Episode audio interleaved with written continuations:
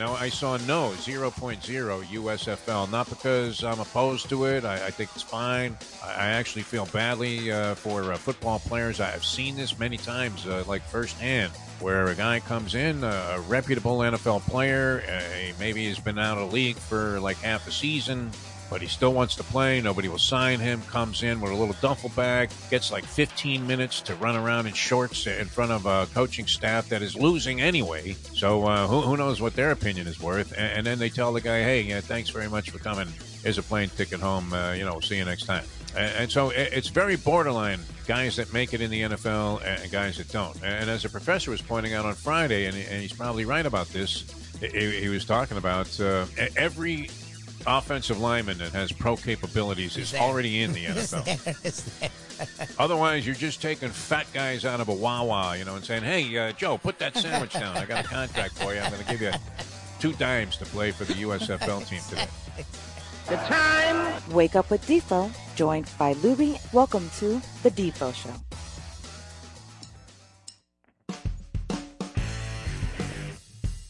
On a beautiful Thursday, as we originate from South Florida, Jeff DeForrest and Mike Lubie Lubitz, the Defo Show here on Ion Channel and assorted other platforms. Uh, glad to have you with us uh, for this Cinco de Mayo special. Yes, sir.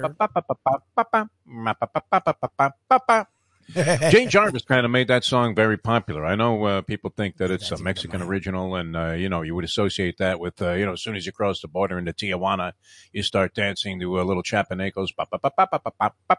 I'm probably get in trouble, uh, you know, for even uh, making that sound effect. I think in baseball, yeah.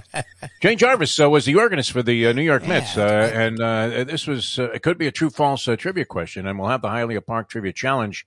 But it's coming later in the program. So Lenny, Ron, and all the people, Andy, that traditionally call in. We've had some new players get involved here, as we've been playing three, four guys every week, and. Uh, Dave Durgles Gurgley uh, was uh, tied up with something. I, I don't want to say that, but uh, you know, because it is early in the morning, he could have been tied up by his girlfriend. Probably work related. Uh, he's actually busy. Let, us put it that way. And uh, Gurgles is going to join us uh, at eight thirty. So we'll go. Is that confirmed now? Because I believe I'll have to send you the place that he wants the link sent to. I'm not sure if he's oh, operating Jesus. from a different location today, but uh, Gurgles is going to be with us about eight thirty. So we'll do about a half hour of trivia challenge activity and uh, we will do that from about 8.30 until 9 o'clock today. Tomorrow going to be a blockbuster with the Degenerate Friday contingent, including the professor and the big board. I, I don't know what he's going to do this week. I have no idea. How many of these things can he come up with? I mean, you know, if you're doing one a week, that's 52 a year. Yeah, that's a lot. That's 104 every two years. well, he got a reprieve last week, so that's what it was. So maybe once in a while he'll get like a week off or something. I don't know. I always tell him like, you don't have to do it. And he's like, yeah, if you don't want me, I won't be doing it. I'm like, no, we love you doing it. It just seems like a lot. He's like, no, I love, I'm good. And I'm like, okay you know, it's good. It's a video variation on a theme uh, where he used to go 10 deep with the yes. Professor Power Rankings. Remember yes. that? Yep, I do. Uh, when he was doing it uh, strictly as an audio entity. And uh, we do feature that uh, on our various uh, audio channels. Have we straightened that out? Did we hear from anybody? Ion Channel? Are they still carrying us on Ion Channel? I, I, don't even know. I think we're on. I've been in touch with those people for a while. Audio. The audio stream, I think, is down. so those yeah. who try to do the audio, I'm working on my own thing. So by next week, we'll have an audio stream back. Um, but we are here on video. So hi, good morning to okay, you. Okay, very good. All right. Well, it's good to know because uh, we have a very uh, big and loyal following uh, and a story that we have to get to in just a sec. Uh, but uh, Jane Jarvis, uh, this would be the question: Did, did she play the Thomas or the Hammond organ? when she was the organist for the Mets. And uh, she was one of the first to really expand on the stadium organist becoming a big feature at a ball game. I, I, guess you know, and obviously it was big with the Cubs, right, where they had uh, Harry Caray for years singing "Take Me yep. Out to the Ball Game," yep, yep. Uh, and and you know various other people. Although Caray, uh, what did he uh, work for the Cardinals before the Cubs? Oh, I want to say uh, Cardinals first, then Cubs, White Sox for a while. No the great Harry Caray, but uh, tremendous tradition, and this was a seventh inning stretch tradition, and you knew it was coming. Middle of the seventh, at home, Shea Stadium, where I was for many, many of these occasions and she would break into uh, Chapanecos, right? Yep. But it's Cinco de Mayo, which is always a very special uh, day for me or time of the year. I mean, there couldn't be a better weekend coming up. Uh, you have the Kentucky Derby. We're going to have Kate Bradar on the Degenerate Friday show. She was with us on Mike Mayo's Lunchbox yesterday. and had some interesting. A horse whisperer is a good person to have as your handicapper, your in-house handicapper, yes, is it not? Yep, yep. Talks directly to the horses. Hey, Secretariat, how you feeling today? And Secretariat actually answers back, uh, I'm good, Caton. How are you? yeah, I think I could do the first uh, quarter of a mile in 23 and change. That's going to dust the rest of the field. Uh, you know that, uh, you know, the, the uh, competition is going to be gassed by the time we get to the half mile. And that's when I'm going to open it up. Okay, thanks. And then Kate will come on a show and say, well, here's what Secretariat's going to do. And she got it straight from the horse's mouth, literally. So uh, we'll have that for you tomorrow. I'm very excited about it because uh, it's going to be a great uh, couple of days here. I, I, say three straight days of a sporting bloodbath for me. Uh, uh, we have the watch party tonight, which uh, you say, well, you're busy with something I, else, I right? Your trivia. trivia. Yep, yes, sir. Uh, okay, speaking of the Hialeah Park Trivia Challenge, and now where are you going to be tonight? Is that your Landlubbers night? Clubs. We're at Landlubbers tonight. We usually start at six thirty, so come check us out. I'm sure we'll be doing our own little Panthers watch party as I'll be stressing out the Panthers going down 0-2. Now that's a good place. I mean, you're near the arena there at Landlubbers. I would imagine a lot of the people that are going to game or uh, the, the uh, game are going to stop, stop there. Yep. At yep, Landlubbers yep, yep. before and after the game. Yeah. So uh, after the game, the Flowers might be in a punch Oh, tonight. God. Please God. And it will not be a pleasant experience for me to sit next Yeah, to the insufferable Mayo. now Mike Mayo. See, I, you know, and I know that Mayo, he, he's so weird. Uh, he he's a little strange. You know, on the He is. surface, he would seem like uh, just a, a simple, normal, you know, obviously a very intelligent individual. He went to Tufts and he was in the London School of Finance or whatever that is, business. I mean, this guy's obviously, uh, you know, a very sharp individual. He was able to write very eloquently about sports, which that, that doesn't take so much. I was able to do that. But, uh, you know, also a food critic, that, that's a completely different language, Lubie, when you're uh, writing articles uh, on the food scene as compared to the sports scene. Because the sports scene, uh, everybody knows the terminology pretty much, and they know what you're talking about. And, and uh, the language itself is fairly simple. I mean, you don't have to use a lot of sophisticated big words uh, to be a sports writer. I guess if you throw a couple in there, it might make you look uh, a little bit more intelligent than than some of the other slugs that are writing for the uh, local fish wrap. But uh, uh, and you know the the food thing is a totally different language. I mean, it's not even comparable. So you have to go in a whole different mode, right? It was a little humid outside when we arrived for our seven o'clock reservations. And I mean, you know, you got to go into all of this uh, storytelling and then talk about uh, some foo foo food as if, uh, you know, it made a difference. I mean, do do you care, you know, about all of the individual ingredients that are in a dish? You just want to know if it's good or not, right? I don't know. Do you have to break it down like you were uh, dissecting uh, the uh, draft uh, in the third round and, uh, you know, deciding who had the best grade? I- I'm not sure. But uh, obviously, a, a very intelligent guy, and, and he's resorted to just, uh, I mean, really bathroom humor at this point. Uh, you know, you're, you're talking about some of the most sophomoric stuff, including. I heard that he was trying to arrange with Patrick Utter, who uh, d- declined to do this. And I think, in the interest of good taste, obviously Patrick Utter is uh, well more advanced in hospitality uh, than even Mayo is, having covered the scene. But uh, he was suggesting that they hang dead rats from the ceiling as we go for the watch party tonight at Shenanigans. Can you imagine it? Walk in there and uh, there's just a bunch of dead rats hanging from the ceiling. Now, first of all, uh, it's likely to uh, spark a visit from that guy Jeff Weinsier that does all the restaurant inspections. yep, yep, yep. Right? he sees a roach crawling in the street, and the next thing you know, hey, what, what are you doing about these violations? Right? He's like the Mike Wallace of food. He's the last guy that you want to see showing up, a local reporter here in South Florida, and he does all these uh, restaurant investigations to see who's got more cockroaches and uh, you know who, who's got more violations. But uh, no, no, that would be an ugly scene. So uh, fortunately, Mayo's idea of hanging dead rats from the ceiling at Shenanigans tonight was rejected. But that doesn't mean that it won't be a very inviting place to be uh, tonight as uh, we watch. Well, I mean, it's going to be nervous time, uh, I think, Libby. They they go down 0-2 at home, and the Caps, you know, uh, pretty savvy team. I mean, this is no slouch team. It it isn't like the traditional one versus eight matchup Nope. because of the cockamamie scheme that Gary Bettman and his people came up with to conduct the postseason in the National Hockey League. And, and I don't think anybody really understands it. Does anybody know what the hell is going on there? Uh, like, why are the Panthers, as the number one seed and the President's Cup winner uh, and the best team in hockey, playing a team that isn't half bad? That they should be playing the worst schlep team out of the East. And uh, yet uh, they're in there against uh, you know a very formidable opponent in the uh, Capitals, and it behooves them tonight to even that series at one apiece. Very lackluster game. You were right about that, Lubie. You know what? You pinpointed something as a hockey expert yesterday on the show that uh, was overlooked by a lot of people, and that is this is a team that was firing like 50 shots on goal each period. That was annoying. And they're getting outshot by like a dozen by, by the Washington Capitals, who weren't playing that aggressive of a game. Uh, they were sort of like uh, playing within themselves, as a saying goes. And it wasn't like that they were going oh, crazy and just firing arbitrary shots at Bobrovsky. And yet they had outshot the Panthers uh, through, I guess they did it through the entire game, but uh, through a couple of periods, even though the Panthers were leading, they were being outshot like almost two to one. So that's very uncharacteristic. This yeah, was an aggressive team. We'll see if they get back to that tonight. And uh, without a victory tonight, I, I think uh, it's time to start time to start looking at the menu and saving some money for Tuna Runway 84. The towel isn't completely in. The flowers aren't automatically, uh, you know, uh, wilting in the punch, but uh, it's not going to be pleasant. If you lose the first two on home ice, uh, where you were dynamite all season long. Now, they were also a very good road team. And we have seen it. And I mentioned this before, and I, I want to say this is accurate, Lubie. Uh, this is uh, strictly from a very dementia oriented uh, recollection. But when the Capitals won their Stanley Cup under Bruce Boudreau a few years ago, I believe they lost the first two at home, and I want to say it was to the Boston Bruins.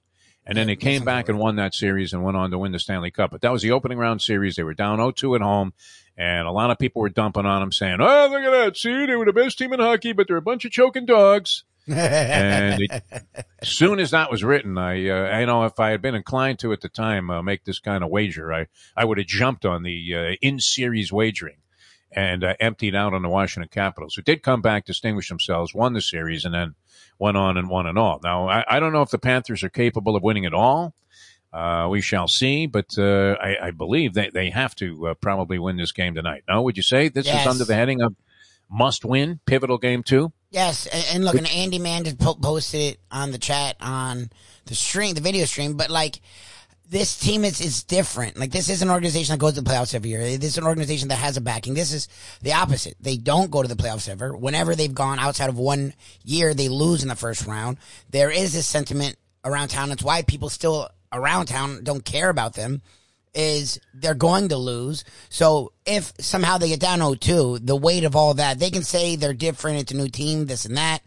All that will carry if they get down 0-2. 0-1's one thing, fine, and I'm the only one that's really freaking out. 0-2 a whole different story, man. Like you got, you get down 0-2, you go back to Washington. That's a tough hill to climb, especially with the team that did win the cup four years ago. Well, and you now have to win four out of five. Yeah, exactly. Against a team that just beat you twice in a row on your home ice. So uh, it makes it very, very prohibitive. I mean, all, all, of a sudden you have zero margin for error. My, my anticipation is this, that the Panthers will win tonight and they'll come back from Washington deadlocked at 2-2, regain uh, home uh, ice advantage, and it'll be a best of three series. And I'm going to say Cats in six. Yeah, that's what I feel. But we will have to see an indication tonight that the team uh, that's going to be in the postseason was the team that we saw all season long, which uh, was not uh, characteristic that – performance that they had uh, on Monday night. Uh, it was or uh, Tuesday night was not characteristic of of the way the team played all year. Uh, they were dynamite when they were ahead, thirty and zero oh yep. when leading going into the third period, and I believe that was uh, what uh, all season and going back to even last season, thirty and zero when leading going into the third period, and then when they weren't leading going into the third period, they they the most dynamite comeback cardiac kids team that, that we may have seen in any sport as they would overcome three, four goal deficits in the third period, come back and win games in overtime and uh, even in regulation. And they were just piling up goals, uh, you know, late in contests that they were trailing in and often running away from the opposition in the third period. So they did none of that. And uh, we'll see if they can uh, turn that around tonight. But um, that's my anticipation. The watch party. Mm-hmm is uh, at Shenanigans. Uh, that's in Dania, and it's on Federal Highway, a little bit south of the airport. If you're in town, and if you just want to join us, if you're watching from somewhere else in the world, fly into South Florida. There you go. Come to the watch party, and uh, you know we'll see what happens. It'll be a very smug Mike Mayo, uh, the Gambling Gourmet, who's going to be with us tomorrow on the show. And wow, I mean, if they're down 0-2 and we have to put up with Mayo tomorrow, I know. I'm, that is not going to be pleasant. I'm not going to be pleasant at all. all right, now this is interesting. Speaking of Mike Mayo, the Gambling Gourmet and uh, restaurant experiences. So um, I, I, love these stories of, of Lubie recognition because you uh, you know Lubie's been working with me. Uh, it's 12, 12 years, years. Man, a month is coming up years. in July. We'll complete 12 years together. Now, That's 11 and change of those were at a local radio station in South Florida. Well, actually, and then we ended up on a couple of radio stations, and of course, everything is syndicated around the world now. Yep. It's uh, you know sort of uh, a given with, with all the different technology. Uh, you know, you can catch us here on Ion Channel all around the world. Uh, Any of our stuff, our Bleav podcast, the Five Reasons, all around the world. Well, whatever you do, it's all over the place. Yeah, you're no longer limited to uh, whatever the strength of the signal is on the outlet that you're performing on. Uh, where I can't hear you in the next county. I'm getting nothing but static. Remember that? I mean, uh, the station that we were on was a 50,000 watt blowtorch, uh, our main uh, outlet uh, for the uh, 11 previous years, and, and yet it had a horrible nighttime signal, yes. which uh, was weird because, uh, you know, this was FCC regulations where stations have to power down because they didn't want all that interference. Uh, there, was, there was a wonderful era of radio that you kind of missed where, where stuff would just bleed in from out of state well, when you got into the nighttime hours. This had to do with like uh, interference from uh, Cuba and Mexico and all of this other stuff. Uh, but they uh, had stations limit their power and it became more directional, the signal. And the uh, radio station that we were on, under the cover of darkness, what was not particularly widespread in terms of the radius uh, of the coverage area. And so uh, we hated it when we went to daylight savings, remember? Yep. because uh, half the show would get obliterated in most, most of the local area, and that's why we were happy when they pulled out that uh, small syndication deal with the station at Palm Beach, and Yep. it kind of straightened that problem out a little bit. Although it wasn't exactly the most well promoted move that uh, Oh, iHeartMedia had made, was it? I mean, did you see any billboards of you and me? Nothing, No. right? They even? I don't even think they had a promo uh, on the other station No. that, that mentioned our names. And they had no. other programming on there, which uh, essentially they had no other programming of any great significance. Although our buddy the Greek was on uh, briefly in the afternoons, and that kind of helped things along because at least you had a couple of local shows. But uh, yeah, I mean uh, the uh, uh, idea of broadcasting all around the world uh, sort of has expanded to where uh, anybody that's on the air anywhere, including Mike Mayo's Lunchbox on a very limited signal radio station here in South Florida. We do that from 12 to uh, 1 every day. Had Kate and Brader on the show yesterday, by the way. And uh, wow, that's going to be very, very interesting to see what she's picked up in uh, the last couple of days uh, when we have her on tomorrow. She says this Japanese horse is working like a freak. I think it's the uh, 12 ball, the horse that uh, was racing, campaigning in Japan, trained by Japanese interests and owned by, you know, it's not uncommon to see uh, Japanese money in uh, thoroughbred racing or any sport for that matter. But she says the horse is working like a freak. I don't know what that means, uh, Libby, in terms of uh, your ability to cash a ticket on that. But uh, Kate and what we'll have uh, all, all of this uh, for us uh, coming up tomorrow. But uh, interesting talking to her yesterday Yeah. on the uh, Mike Mayo lunchbox, and she even got involved in, in this debate with Mayo about the uh, Panther bet and uh, what's going to happen there. She's still behind the cats. Mike's uh, hedging now and saying that, oh well, uh, I'm rooting for the Panthers, but of course, you know, you, you bet with your head, not your heart. What a bunch of bullshit that is, huh? now you're in a restaurant last night, though. Speaking of restaurants, and uh, what was your review? This is an iconic place, known throughout the world. I mean, uh, every city does every city have a signature restaurant Oh yeah. where you know you say, okay, Chicago, and uh, what is it? Is it Gibson's there or something don't like that? I'm not sure, but uh, you know, New York uh, would be what? Uh, Peter Luger's people mention a lot. Peter Luger's Steakhouse. I mean, New York has a few. Los Angeles, you think Spago, right, is the first one that pops in your head, even though I, I've never been there. Um, but uh, yeah, South Florida, Joe's Stone Crabs would Yes. probably be. uh, It would have to be the most iconic restaurant uh, Yes. that's uh, anywhere in the state of Florida, or, or even in Well, the southeast. I mean, Bur- the Bern's Bern's has a really good national. That's in Tampa, yeah, but it, it doesn't compare to Joe's in terms of uh, I don't familiarity. know. I'll give that to you. You know more than I do. I, I don't know. I know Joe's has uh, just some a different level of renown, Uh, but people are sort of weird. I, I was more inclined in Tampa, and I spent a lot of time there doing sports coverage uh, over my lifetime. Uh, Tampa, Florida, which is it's not exactly around the corner. It's like a four-hour pop by a car and uh, maybe uh, forty minutes by plane, whatever. But uh, yeah, Bern's Steakhouse is number one. But uh, it, it was Mons Venus, uh, lunch buffet at uh, probably the biggest, most well-known strip club in the uh, state. Venus. I, I could give you a review of that. I'm I, never ate at. Bern's Steakhouse, believe it or not. The, the zillion times that I was in Tampa, Florida, never uh, was compelled to go to a Bern's Steakhouse. But uh, Joe Stonecrabs I've been to. I mean, when I first moved here, uh, my first wife, uh, we were, uh, you know, just getting together and uh, we went to Joe's a couple of times and been to any number of occasions that were held there in terms of press conferences and things of that nature, including the last one I remember was when Ralph Sanchez had the Grand Prix of Miami. Which is now back. This is a big event It's taking like place huge. here I, I didn't realize. weekend, and I, I can't believe uh, the steam on this because I'm I'm not inclined to have any interest in it whatsoever. Zero. Not a big car racing guy. Zero. But uh, I mean, I would imagine our good friend IndyCar Ruben. I don't know if he's picked up the new show here uh, since we left the radio uh, airwaves, but uh, it's been six months. Uh, IndyCar. No, I think he did. He called in, did he not? One time, I think we've had, Indy, we've had IndyCar. Yeah, I think IndyCar found us. NASCAR and IndyCar. I think have both found us. I, I mean, this is kind of like polo on wheels, isn't it? In terms of the type of people that are interested in this, but but the interest is massive. Yes. and uh, supposedly is going to generate more uh, input into the community here in terms of uh, visitors and financial uh, windfall uh, than uh, even a Super Bowl being held here. Can you imagine that? I, I see. I find that almost impossible to conceive of. Well, it's weird because I've noticed the last like six months, a lot of buddies of mine and people of my age and a little younger posting about F1, and I'm like, who gives a shit about F1? I'm like, what's going on? I'm like, what did I miss? Is Yeah. it the new MMA? Oh, Emerson Fittipaldi. I mean, what are we talking about? I don't know. I'm like, I'll see little things on Twitter, this and that, and I'm like, okay, am I that old? Like, I don't, I don't, I haven't ever watched F1. Even NASCAR, I at least knew the drivers. Like, I can, I know there's the one guy that wins a lot with Hamilton or whatever, the one guy that's Yeah, uh, sa- that the British guy, Florida man. Yeah, guy. no, he, he's an interesting cat, man.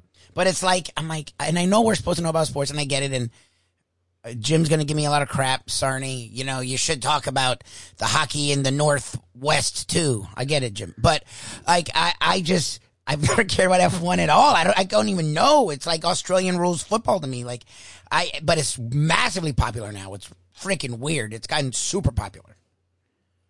Yeah, I'm going to generate. Uh, I think. Uh, are they saying? A crowd's going to be like, is it eighty thousand that this uh, Oh, thing is going to uh, be able to accommodate? I'm not sure. Uh, you know, I don't want to get the numbers uh, all uh, askew here, but um, the input uh, and the the impact on South Florida economically is uh, going to be supposedly eclipsing anything that any of the Super Bowls that have been held here. Have we had 11 Super Bowls in South Florida over the years? I mean, uh, in its origins, it was part of a regular like three site circuit, uh, and then it became more complicated as uh, the NFL realized, hey, we can hold these guys uh, hostage and make them build new stadiums for teams that don't even exist, and we'll offer them a Super Bowl in- the first couple of years after the stadium is built. Uh, hence, uh, you know, the fact that uh, you will see one in Las Vegas, the idea that they actually had a Super Bowl in Minnesota, Yeah. which was a mistake. Uh, the one in New York was obviously a capitulation to uh, the fact that they were uh, doing some kind of massive refurbishing there of uh, what was MetLife Stadium. I'm not sure what it's called today. Yeah. Is it still MetLife? I don't know.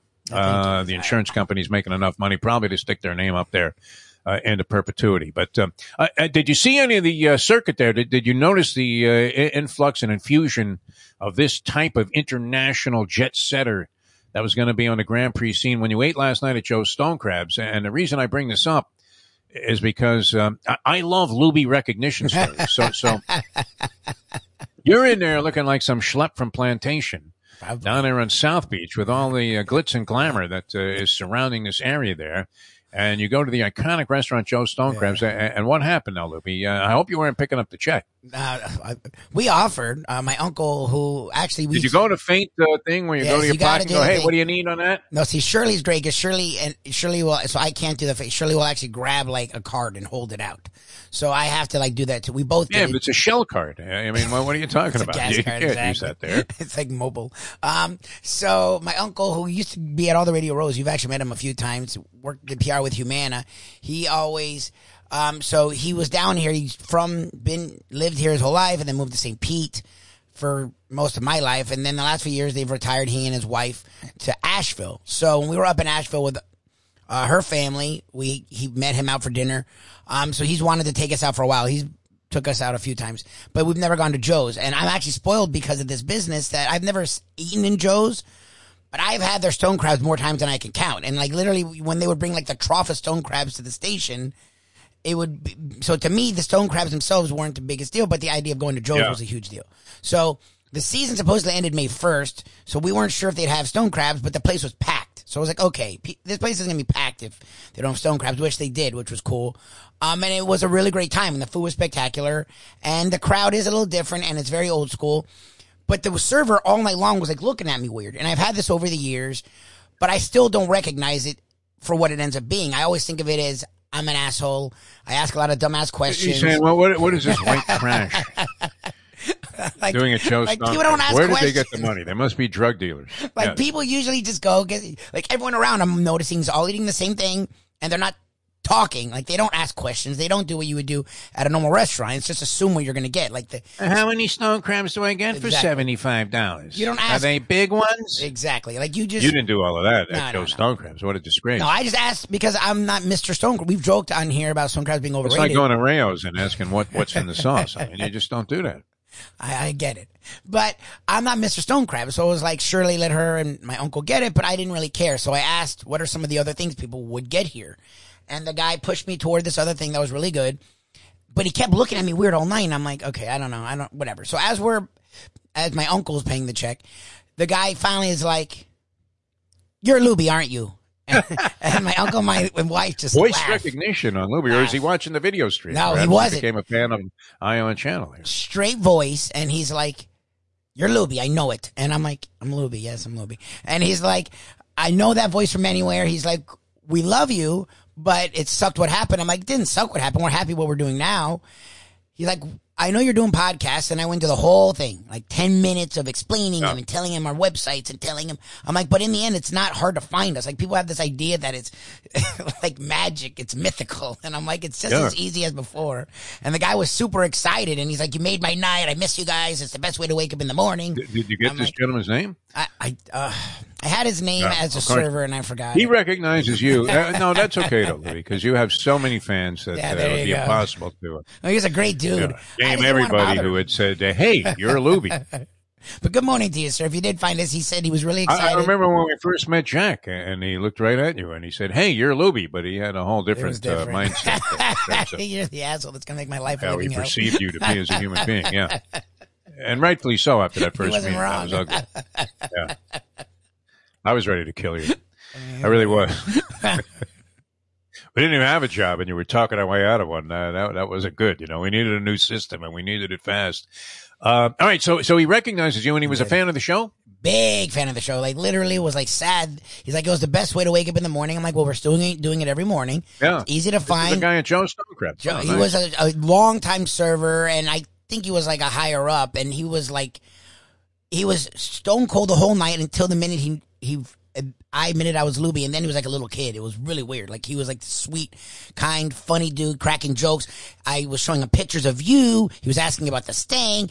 I was talking about the walk of life. He's like, "Oh, of course, the walk of life." I'm like, "Okay," and he's like, "How's this person and that person?" And I'm like, "Oh, I guess he's like, uh, li- like this is." And my wife, Shirley, and my uncle are like beaming, like this is the coolest thing ever. And I'm like, I just feel bad. you, uh, I just feel bad. level of It's- stardom, yeah, level of uh, recognition. I'm like, I wish I Well, it's nice to be earlier. recognized for this kind of work. I mean, look, uh, most of the time that you're involved, uh, the management there was particularly hideous. They they never said a positive thing in, in 11 years, right? We, we'd have like Lawrence Taylor in an exclusive interview. We played the clips. First guys to get him on Radio Row, and, uh, do we get any kind of a message there from up? Not not that you need it, but let's face it, performers are super sensitive. Yes, yes. We need love. We need love. So, so that, that was good. Uh, I mean, that recognition, uh, I applaud that. And uh, very nice to know that we have that kind of fan. It, it, it never ceased to amaze me Yeah. because, uh, you know, everybody would say like the ratings for that station were super low, which they were because they had really no other local programming for most of the time we were there. And uh, it's impossible. You could be the worst guy a- at the best station Yes. and you're going to have higher ratings than the best guy at some station that uh, doesn't really have any kind of organized plan to attract an audience. Yep. That's just the way it is, right? I mean, uh, you know, let, let's say they had a million, uh, you know, let's say Ozark was airing on Ion Channel and we followed that. Guess what? We probably have a big, big number, right? Yes, but, uh, you know, you need a little bit of a surrounding and supporting Cast. cast, there. So Yes. uh, it, it always amazed me how many people, and uh, I get this all the time too, as you might imagine, Where about the, hey, where are you now? And this and that. Are you still on the air? A lot of people question whether I was still alive or not.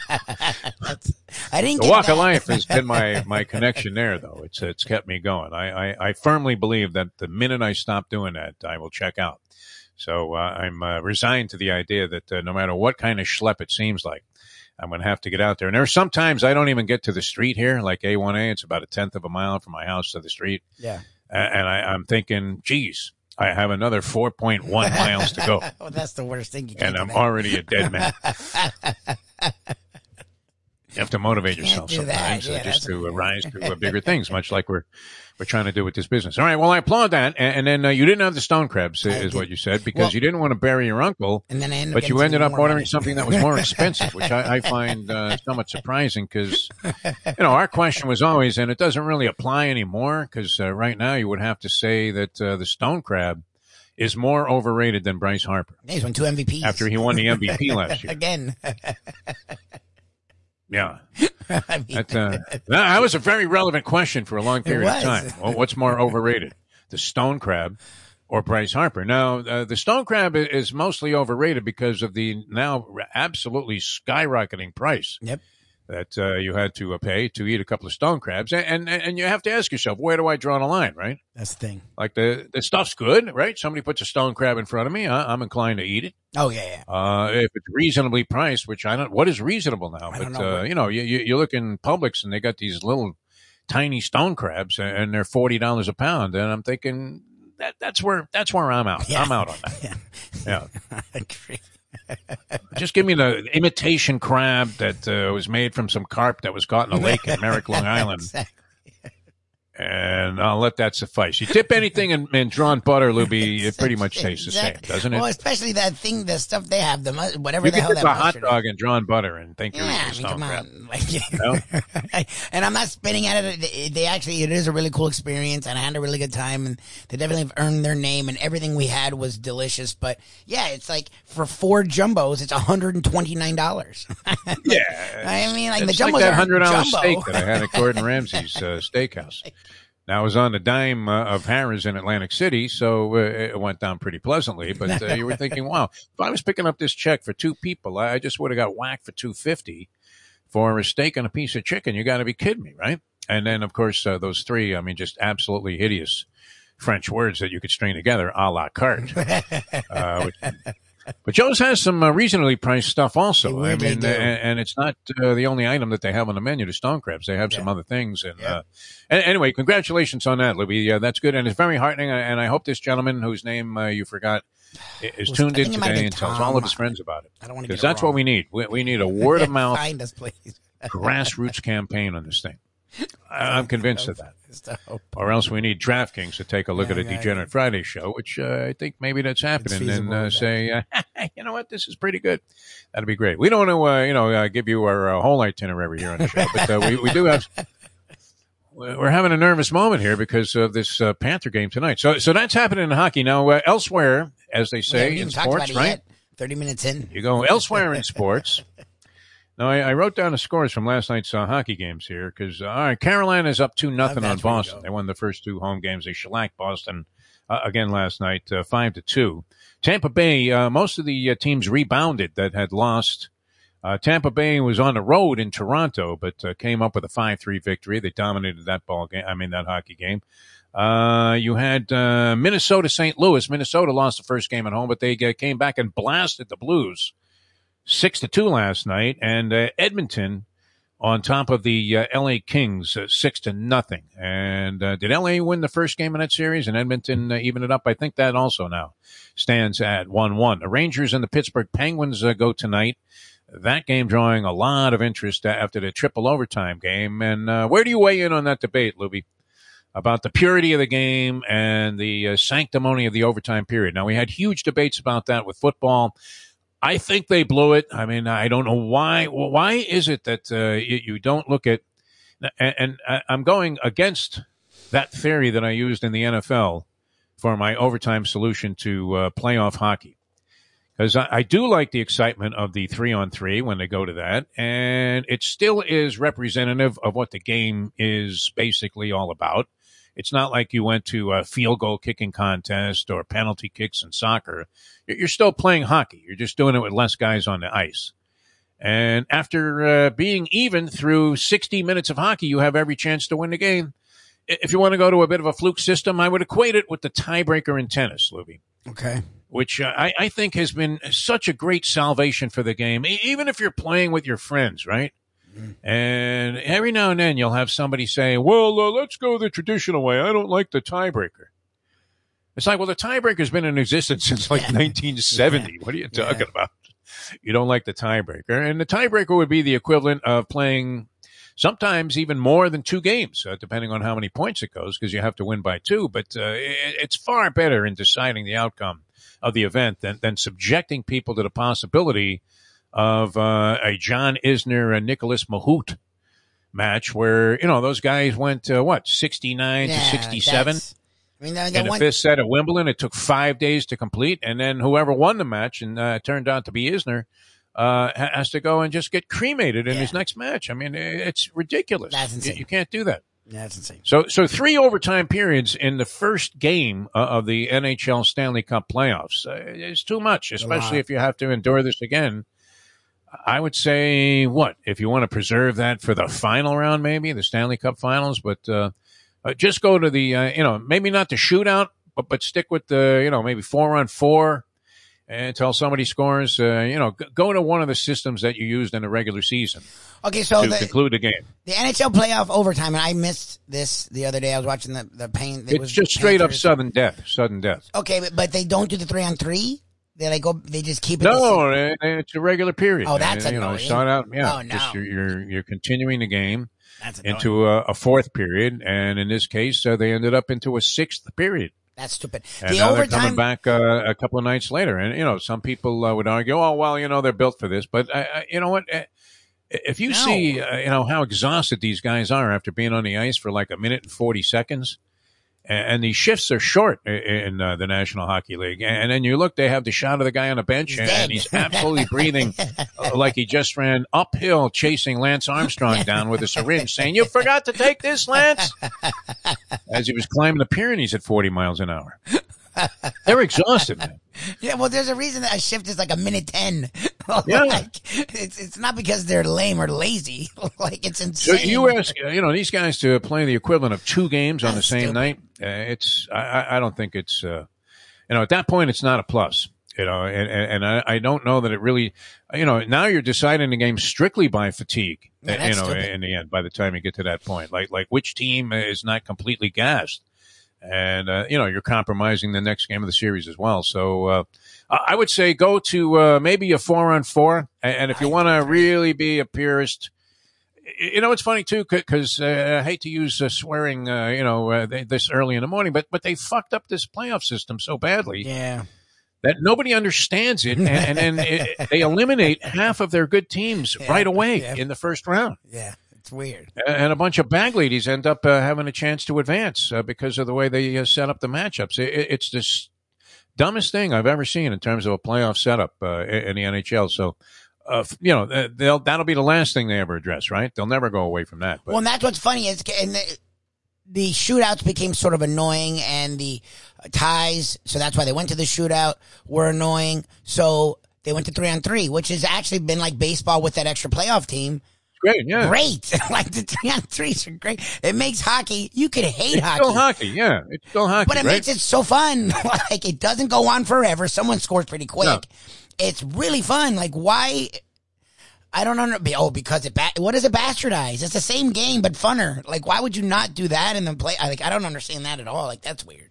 I don't get it. I'm that. not sure funner is a word. I know it's Uh, not. It, it's more exciting. It makes it really exciting. Like why would you take that away in the playoffs? Like I don't understand that. That just seems like Bettman and that hockey, you know, hitting themselves. Like that's just dumb. I don't get that. Uh, well, it's the way they've done it all along. I mean, they changed cares? it for the regular season. Why? Uh, now in the NFL, our theory, I, I still, I will stick with this to my grave, Louis, which might be, uh, you know, coming up sooner than I would care to think. Oh. Uh, thank God for the walk of life. But, uh, and, you know, and, uh, you, you saw us. I mean, how bad did we look out there, uh, doing that uh, little tennis thing? You only saw one crummy point. You looked though. fine to me. I haven't played in a long time, so Yeah. bad judge. Yeah, chasing the ball down, right? I mean, it's not like a, you know, I standing still out there. It was kind of a radical point, man. A just man puts one away with a slam. yep. And, um, you know, uh, but uh, yeah, it's uh, you know, it's it's crazy to think that uh, you would have to uh, endure that, even as a fan. I mean, who who the hell wants to sit there for six periods? No, no. That's that's just nuts. Uh, now in the NFL, and uh, for for whatever reason that they wouldn't even consider this, and, that is just just continue the game. That that's logical uh, in football. Continue the game from where it was. And, and that's all you have to do. And it solves the whole problem and the whole debate about whether both teams should get the ball because uh, okay, the clock ran out, but guess what? We're going to start a clock all over again, and uh, when somebody scores, they're going to win the game. And so, uh, you know, you could be in a very solid position uh, going into overtime. You could be in a crummy position, but you shouldn't necessarily be in an uh, equal position if you want to decide the game fairly. Why start a new game and then have a different set of rules that apply, which uh, seem to be very inequitable to the team that loses the coin toss? Now, they've guaranteed that each team is going to have a possession now. That's uh, been the big change. And uh, I don't think that really solves the problem as easily and as, you know, just, just uh, inherently, uh, you know, uh, logically as uh, you would if you just continue the game. Yeah, just, no? yeah, just go. What, you know, and you say that, remember when we first laid that out there to Jason Cole? Who, who, you know, thought we were always joking about everything we said, which for the most part we are. are. But uh, you know, and uh, let's face it, no one's ever going to address that because no. it, it's too simple of a concept concept to embrace. Yeah, they hate that. They have all these geniuses. No, seriously, Lubie, think about this. The NFL has like a zillion guys on the payroll that sit around in New York and decide to, you know, all year long, right? Remember when they wanted to have year-round officials when they only play six months a year? Yeah, yeah, yeah. So what are they going to do? Study the rules? I mean, if they don't know it. They should be on the field in the first place. Get better eyesight. Uh, you know, train to have better judgment. It's uh, you know it, it, was a ridiculous concept. I mean, ju- yeah. just get better officials. That that's what you have to do. I mean, uh, train them better whenever you're uh, you know working with them. Uh, you know, uh, go ahead and and uh, rate them, uh, you know, on a regular basis, and actually, you know, get involved and say, hey, well, if this guy's blowing call after call, get, we don't need him anymore. Get him out of here. Honestly, you don't see officials getting fired very often. No, in no, the national no. football, or any league for that matter. Wow, no, they hang on for a long uh, time. but yeah, that, that, would be the simple solution. It'll never happen. All right, uh, we'll come back. We'll talk about the uh, NBA playoffs. Uh, also, Scoop Skolnick going to join us uh, at 8 o'clock uh, one of the greats from Five Reasons Sports Network. He started this thing, and now he has something else, man. This is the guy that we ought to attack. well, I'm I'm trying to use him as an example. Is what I'm using him for. We're going to hopefully keep working along with him and learn from him. Is my brilliant uh, analysis of the Heat, but. Uh, I, I, don't know how there isn't, uh, you know, an even deeper scathing indictment against Doc Rivers uh, after uh, watching a completely inept uh, lack of inside game uh, just uh, once again lead the 76ers to ruin last night as the Heat win 119 to 103 over Philadelphia. Game was close for a while through the first half. I actually uh, turned it off and uh, started watching the rest of Ozark season four, which uh, was great. Yeah, Brilliant acting in that uh, show, by the way. Uh, the girl that plays Ruth Langmore. Yeah, she's great. His name escapes me. She's great. She was in the. Uh... She's nothing like that, right? I mean, that's the thing. I mean, that that's acting, right? The look and everything. Yep, I mean, yep, yep, the, the, whole thing was just absolutely brilliant. but I turned back in to see I think it was Strus hit a three out of the corner to have the Heat go up four, uh, 13 yep. in the fourth quarter. And that, that, was pretty much it. I mean, you knew that uh, that game was over. So Doc's giving him the first couple of games on a platter like a little knish at a bar mitzvah. Well, what's Just, funny uh, is he this the, this last week we've heard, oh, Embiid's doing better. He's doing better. Possibly game three. And then they asked him yesterday, so game three? And he's like, oh, no. He he hasn't even he has so many levels of protocols to go through. He hasn't even hit the first one. Okay. Yeah. so when is he? So what? I mean, look, they're they're asking this guy for two reasons why, why you know he has to be able to identify how many fingers do I have up. Right? Hey, champ, how many? You know, because he, he, can't see out of his left eye. Orbital here, so the ring, ring physicians in there.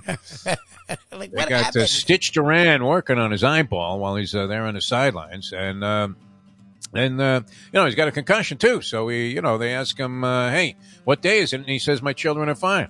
Like what? God. There's a silver alert, and it's got Embiid's license plate uh, out there on the uh, roads of Philadelphia. It's funny. He had a bad concussion and orbital bone fracture, so it's like D- Defo's not wrong. What happened in that four minutes? like, what is going on? Like, why was he out there that it was still that tussling with almost a 30 point game? like, are you, hello? he, he sort of just got hit with uh, an inadvertent elbow in the eye as the guy was driving to the basket. But I mean, who on earth would have the, their, their their number one commodity out on the floor, up thirty with four minutes to go? With the, uh, I mean, the game clinched. I, as I said, he, he should have been checking his bags at customs. yeah, he should have been out of the town. Should should have never been even close to the bench. I mean, they, they should have been worried that maybe somebody goes falling into the Philadelphia bench. Doc, get him the out of here. yeah, yeah. Just just get him out of here. All right, Scoop Skolnick on the uh, Heat and baskets. Uh, he's always brilliant. Uh, that's coming up at eight o'clock. Dave Gurgles Gurgly. I'm going to send you uh, the thing that he sent me, Lubie. I already So, talked uh, to him. make- I talked to him. Oh, He's you did? coming Okay. on at 8.30. All right. I already sent him the link. Yeah, yeah. Okay, very good. So uh, that's all set. So the Hialeah Park Trivia Challenge will be in place. Now, here, here's here's my sporting weekend coming up. We have the watch party tonight uh, with Mike Mayo. Which, uh, if the Panthers are down, uh, what three one after two periods, That's uh, not I would good. have to I say would leave. I defer to the notion that well, I have to get up early tomorrow. I leave, don't think I'll be able to watch the rest of this game because No who would want to sit with an way. incredible rat like Mayo? No way. No, he's a good guy. He's a good dude, Uh, but he's an asshole. Uh, There's no way. And he's deserving Oh, he's it. very weeping popping jerks. I, mean, I, I had to take it all day yesterday on the, oh, the really? radio Did it show. the whole show? I fired back with everything I had. I even just, I, you know, I, even said that the officiating was very Exactly. biased You brought up the refs and hockey. of the Capitals, like a joke of an argument. Yeah. That's I mean, great.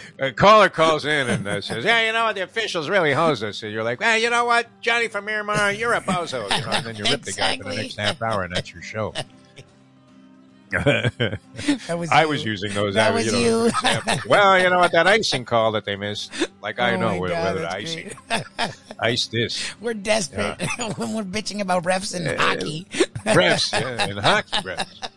Man, they call a lot of penalties. You know what? If you looked at it, I'm telling you, Marty, this team is getting job. Oh my god, they better win tonight. Uh, very, very pathetic state of mind to be in. it's gonna be Uh, bad tomorrow. That's what happens when uh, you got a big mouth yep.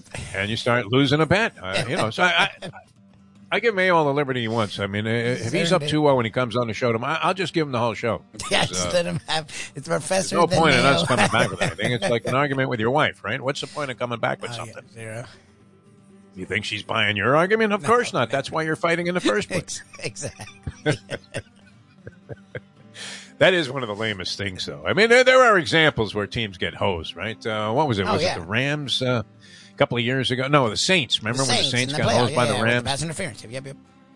Oh my God! And, and of course, uh, the famous, uh, you know, Larry Coker thing, uh, where uh, you know you, you had the University of Miami you win a ball game and the game was over, and then uh, that guy who was from uh, Ohio comes running across the field there and uh, calls pass interference, and uh, puts the ball on a one yard line. They get to do it again.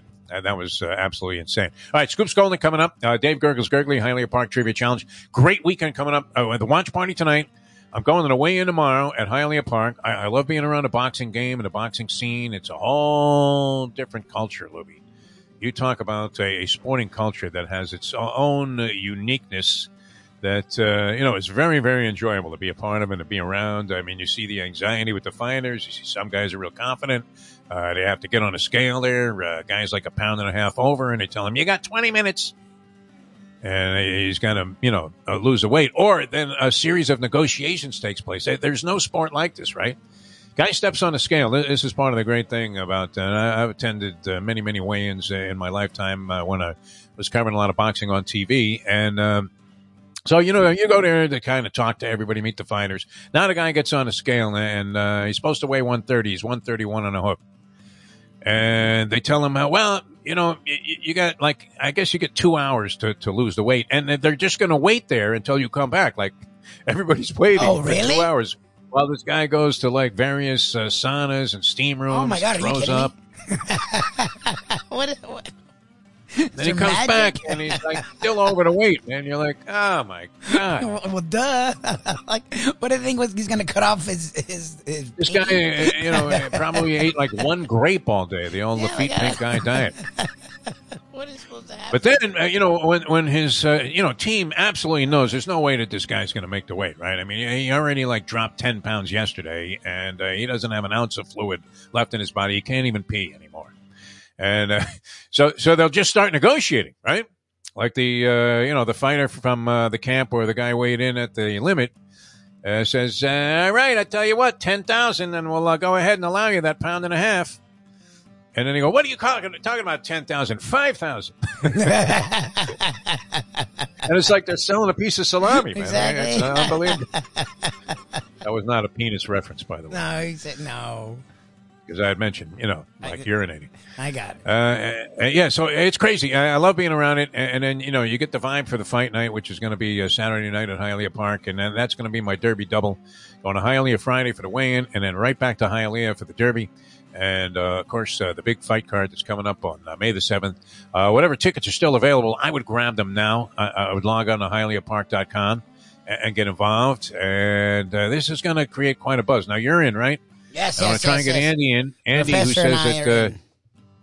Uh, okay, and, and Andy says James Harden looks like a fat chucker, I mean, he does at this point. he, does, he does. which was the worst kind of chucker. A little fat The guy fat chucker. chucking, doesn't make a shot, goes three for thirteen from three or whatever. shooting though. They, he's the first guy to shoot. You're thinking, listen, you fat putz, Yeah, you throw one more shot up there like that, and I'm going to fire the ball in your face. Right? You're going to have Spalding written on your forehead.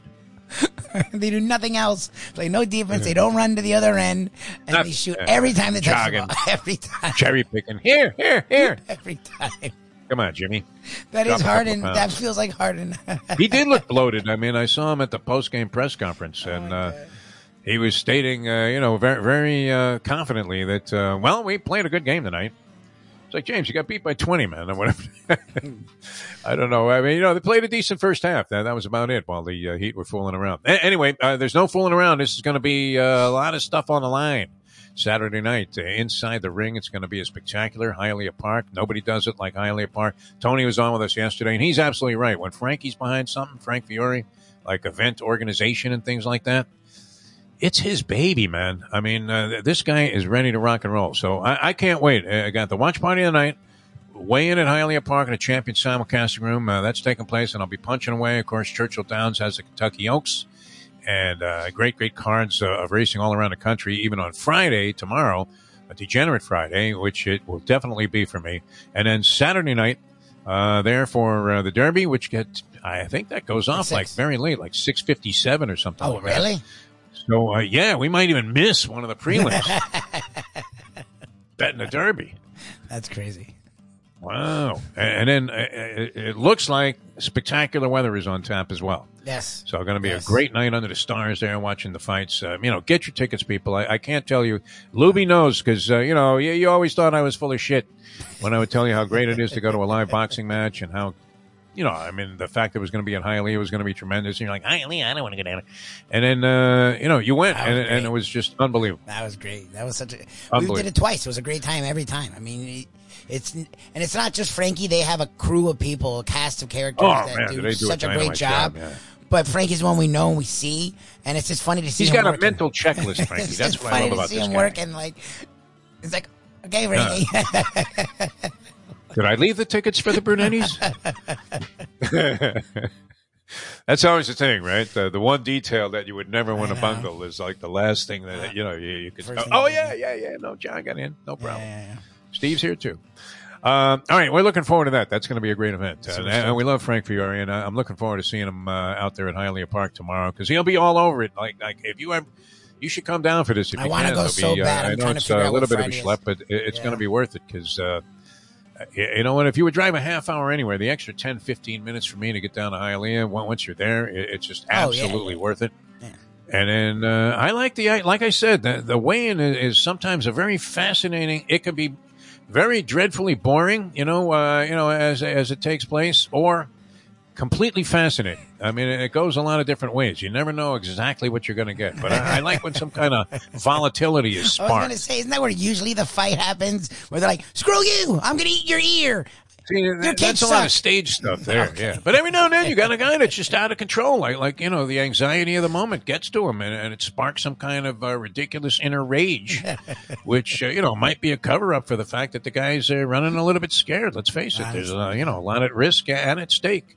Uh, in, in, these matches. So uh, going to be a lot of fun, and uh, of course our guys will be out there, Leon and uh, Louis de Cubas and Henry Rivalta. So uh, th- these are people that were always very, very good to me and, and getting me jobs in the business. So uh, I really appreciate it. It'll be nice to see everybody on the boxing scene again at uh, Hialeah Park. And don't forget about Saturday night. Get your tickets. Line up. It's going to be a spectacular evening. And uh, as Lubie would say now with this Lubie recognition factor, he's more than willing to, uh, you know, stop and say hello. Oh, for Right? sure. Oh, my, You're I'll not the treat kind you of like you're my- star that's going to walk in there and just shine everybody. like you're my best friend. That's when I turn into Visser Mama. She does that with everyone. Yeah. I'm sort of an asshole, but if you actually know that we do a radio show or whatever that you call this, Yeah. I mean, when love I you. say Lubie, I want you to, you know, say hello to John Brunetti Jr. Don't say, I don't have time for this. I have time I gotta for get to my all seat. of them. I'm a big fan of anyone in Hialeah Park. But if you're a, a listener or a watcher now, I'll I can talk see to you this. for Uh, 20 it minutes. scares me about you. It no, does. No. All right. Everyone highly All right. Uh, more to come. I, you know, you don't need my analysis on this Heat game because uh, you, you all know how I feel about it now. And that is, uh, and I was looking forward to seeing, uh, you know, what, what the Heat. I, you know, uh, would you like your team to have a gimme into the third round Yes. of the playoffs? Of course you would. I would. and, thank you, Doc Rivers. And yes, yes. Am I wrong? You know, in uh, you know, overemphasizing this uh, idea that because it was a shock when you think about it that uh, you would have a guy who had struggled with injuries through the series, right? I mean, he was somewhat suspect that they lost the two games, and uh, there uh, was a tremendous. I a mean, torn you talk finger. about high anxiety. It was Mel Brooks City, man, Philadelphia. Didn't he either have Was a broken or torn? Because remember, I was overseas, but a broken or torn finger, thumb, and did his back start bothering him? Like I don't, and he was still playing well. And he's always got something, you know. Uh, Embiid, you never know if he's going to be in one piece or not. Mean, not like, and he guts it out though. But he he is, uh, you know, a bit of a warrior mentality, and he Yeah. has uh, what I think is a really great approach to his job. And you know, he, he's he's a dynamic player. He, he could easily. Did they name the MVP yet? Because uh, we saw that Tyler Herro got the sixth man of the year. They, Did they name the MVP? working up to I, it. want to say no. They're working up to. I think Okay. they did the coach, or we know who the coach is. They've done the, most Phoenix guy, improved. yeah, yeah, ended up being coach of the. Which- Phoenix uh, winner last night, by the way. Yeah, they annihilated them. They did most improved, which is was a stupid award because Ja Morant was already a superstar. So how do you go from being a superstar to a superstar? But whatever. And they did six man, so they're working up to. I presume the next one would be MVP, but by all accounts, it's going to be Jokic. But Embiid would probably he's probably going to be it's probably going to be Embiid second, Giannis third. Like that's what it's going to be. So Possibly, yeah. you had a guy that was close to winning the MVP, playing when the series is done. Okay, whatever, Doc. There's a reason why you've given up. Ser- series is clinched. It's over. If they had left the floor, I, I- I don't know that uh, you know if uh, you know you took 24 seconds out, let's say, uh, per possession, Yep. and, and didn't add any more points to Philadelphia's total, Toronto still wouldn't have been able to eclipse No, the 29 point deficit if there was nobody on the floor No, against them. They wouldn't. They have. could have inbounded the ball, laid it in, you know, uh, taken 24 seconds off the clock, inbounded the ball, laid it in, and, and they're still going to run 10 points short. I mean, Yes. come on. You're not losing. Absolutely insane. All right, we'll ask uh, Scoop Skolnick about that. He's coming on. Uh, Scoop, a brilliant entrepreneur, longtime sports writer. And uh, right there in the dead heat, I would say, with the uh, local sports writer here from the South Florida Sun Sentinel, Ira Winderman, who uh, really does an outstanding job. I mean, uh, uncovering all kinds of uh, heat minutia and taking it very seriously into arguments uh, of uh, great breadth and depth. Uh, and, and you know, Scoop's great at this, but but wow, he always impresses me with his total recall of like the uh, '68 Pistons starting lineup. I'm like, you're, you're a kid. What what do you know about this? Huh? what do you know about Dave Bing, man? Exactly. All right, uh, we're, we're coming back. Scoop Skolnick, and, and then we'll have the Hialeah Park Trivia Challenge. So uh, you guys line up. Nine five four. That that may be a little bit weird because uh, we usually start the uh, Thursday show with that. Yes. Nine five four four one seven zero zero seven zero. Right? I have Is that it. right? I Or is- to put it. You or is it 070? it. No, no, you did good. It's 0070. Oh oh seven zero. Okay you know, sometimes you have the phone number in your head. I mean, it took me a while to get the, uh, you know, any radio station, whenever you, you change, I mean, everybody's always waiting for you to uh, recite the old call letters or, uh, you know, yeah. especially give out the old phone number. Yeah. See, uh, the problem is when I start giving out my cell phone number no, as a number to call. No, no, don't do that, please. When you're blanking on the number, that, that's, that's, that's not good. And, and this one we haven't run by uh, the people uh, often enough for me to feel badly about forgetting it. 954 417. 0070. Doesn't that sound like a, a number for a bank or something? Yes, but it is what Right? it's the number I have. Or a racetrack? yeah. Hey, what's the number? 417-0070. it sounded like the easiest one to remember. Yeah. There's a lot of Laurel zeros and a Park. lot of You're sevens. expecting somebody to pick up the phone. Laurel Park. no, they're racing. Uh, they're running the third right now. Uh, sorry, sir. Yeah. Okay. Uh, maybe you can get out here by the fifth. Have a nice day. All right. Uh, coming back with more in a moment. Uh, now that. We just uh, kill an hour with a story about Joe Stonecrams. It's uh, eight o'clock. if poker is your game, you're covered in style, and you can play all your favorite Vegas-style games, including blackjack, craps, and roulette, in Hialeah Park's sizzling hot casino. Get a player's card when you walk through the door for all kinds of generous amenities, including our favorite, free play. When you come out to the ultimate casino and entertainment destination, Hialeah Park. These days, we're all looking for comfort anywhere we can find it. Thank goodness for Landlubbers Raw Bar and Grill in the plantation location because they are making sure you are as comfortable as possible. You're going to have the best wings in the world.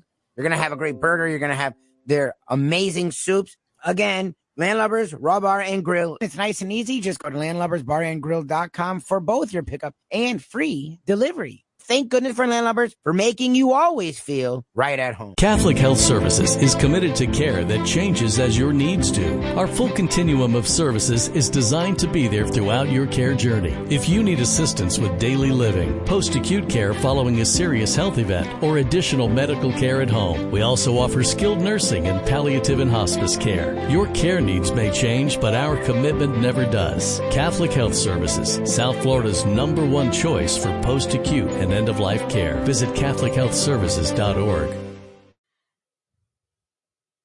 The world, I mean, uh, if my point was ever going to be embellished and going to be proven true, the world has gotten me sugar now. Grab a bagel and a schmear, plus some Defo and Lubie. Welcome back to the Defo Show. Welcome back to the show. We'll have the Hialeah Park Trivia Challenge coming up in about 25 or 6 minutes here on the program. Uh, Dave Gurgles Gurgley going to join us uh, from Miami Lakes, and uh, he'll have uh, all of the brain busting questions that we usually pose here on the program. I'm Jeff DeForrest. He's Mike Lubie Lubitz, and we welcome to the show.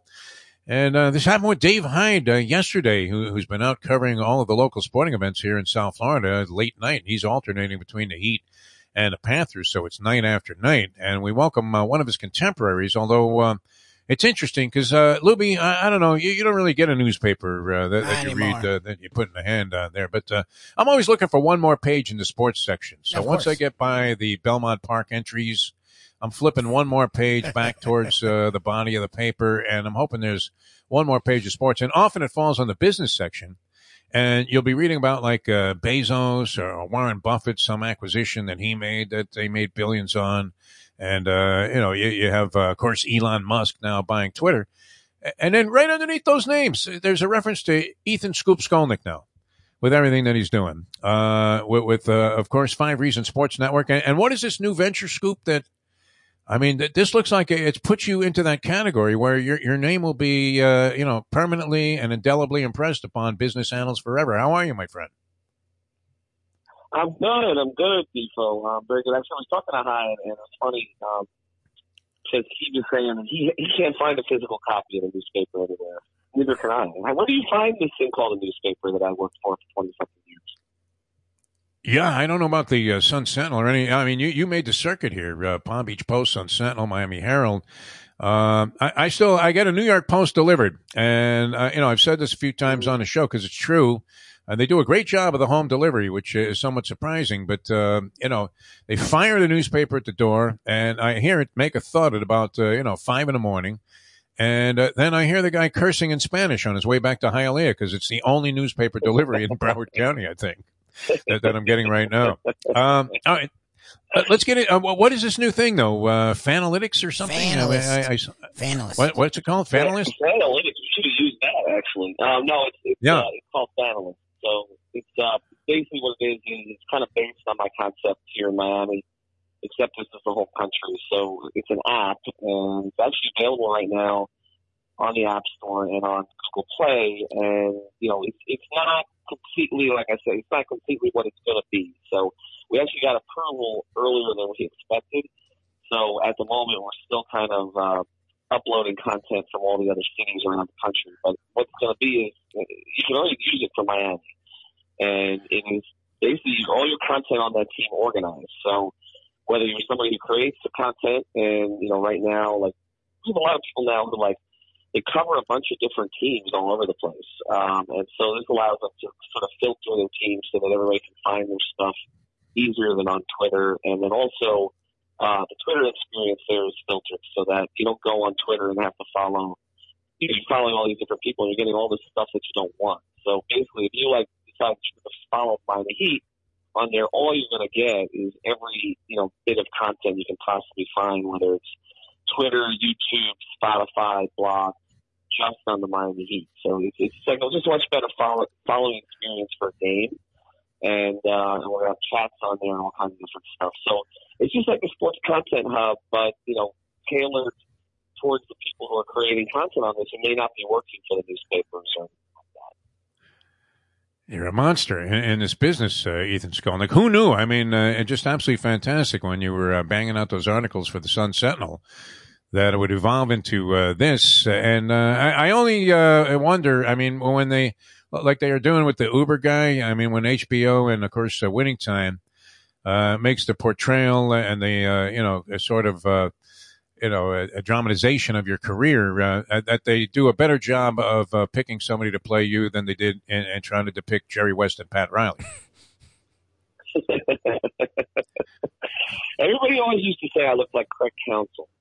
I never knew if I like. Yes, you do. You look like Counsell. You do. Yes, Craig Counsell, the Brewers manager could easily be you, uh, you know. But uh, I mean, unless Barry Pepper plays the role of Ethan Scoop Skolnick, uh, don't allow them to uh, go ahead and do the uh, dramatization. All right, let's uh, get into it. you were there last night, and um, did Doc Rivers lose this series? And, and, and, and, should there be an investigation as to why he had Joel Embiid in that game? you know, and, and, it's easy to dump on a coach. A guy gets injured; it could happen anytime, obviously. But why was this guy in this ball game after being injured throughout the series? And it looked like it was going completely south for Philadelphia. Now they're in uh, just a commanding position. Four minutes to go, twenty-nine point lead. Should this guy not have been on an airplane on his way to Miami instead of in the ball game at that point? What's so ridiculous about this is that Kendrick Perkins, who obviously has you know, a relationship with Doc for playing with him in Boston, used the excuse. He blamed it on the media instead of blaming it on Doc because he said the media, the media was focusing too much on Doc blowing 3-1 lead. So we kind of did this to him that he felt he had to keep Joel Embiid in that game, not to blow another series lead. What I'll say is, if you don't have confidence in your own coaching, your own team, to maintain a 29 point lead with yes. four minutes left in the game, uh, without your superstar, uh, you you know you have other problems. And you know I mentioned this in game one with about uh, I don't know, with about four or five minutes left. The Heat were up, I think, 13, and Erik Spoelstra had Jimmy Butler and Bam Adebayo on the bench. Um, and, you know, and they're not hurt. Until at least you know Jimmy's not significantly hurt in the defense. So. Yeah, it, it's ridiculous, and, and to be honest, it, it, you know, it did, it did in many ways cost Philadelphia a chance to be competitive in this series. I, I don't know, you know, look, I, I would have picked the Heat anyway. Um, I just think you look at Philadelphia's bench, and a train wreck. And Miami's bench is so good, as we saw last night. You know, not only do you have the sixth man of the year, uh, who's been terrific the last couple of games, but now you can pull a guy off the bench who's your seventh man, who's a two-time All-Star, uh, in Victor yeah. Oladipo, who gave you 19 efficient points last night and great defense. So, I mean, Philadelphia's not pulling those kind of players off the bench. I mean, they're pulling, pulling a cork off the bench. I mean, there's just, there's nothing there. So, um, you know, I don't know that Philadelphia, you know, pushes the series to seven anyway. But certainly this gave them no chance because their team is so heavily dependent on Embiid the way that they're constructed. Um, and they're, they're not really built now to play through the guards. I love Tyrese Maxey. I, I think he's going to be an all-star in a couple of years, and I do think that he regret not just drafting him a couple of years ago. You saw Calipari in the building yesterday, and Spoelstra after the game was saying, "Just give me more Kentucky players." Well, we had one because they could have drafted Maxey two years ago uh, to add wow. to this mix with Herro and Bam that they already have. But but I just you know James Harden uh, to say he's a shell of himself I mean, the only thing he is, is maybe he's eating taco shells or something. He is, uh, you know, he's about 30 pounds. He did look bloated, yeah. well, one of our, uh, you know, fans and viewers uh, pointed that out on our chat line here. Uh, looked like uh, Butterbean Ish when we were shooting passes for the Sixers last night. Oh, yeah. I mean, if you watch him going up against PJ Tucker, who, uh, P, you know, he played with PJ in Houston, and, you know, PJ is known because, you know, PJ is, you know, he's a wide body Okay, you know PJ, you know PJ doesn't give you a whole lot of verticality, but gives you, you know, he's horizontal. Okay, um, he's Harden is, is like built thicker than, than PJ Tucker is right now. Yeah. It's he looks yeah. like a he looks like a power forward trying to handle the ball out on the perimeter, and he can't get by anybody. I mean, I you know people know my feelings about James Harden as a superstar, yeah. uh, but I didn't think it would be this bad. I mean, he, he literally they're hunting. He's hunting for switches to get. He can't get past Bam or Jimmy or Tucker, so he's hunting for switches to try to get Strus or Herro, and he gets the, the switch, and Max Strus like has him in jail. Yep. series.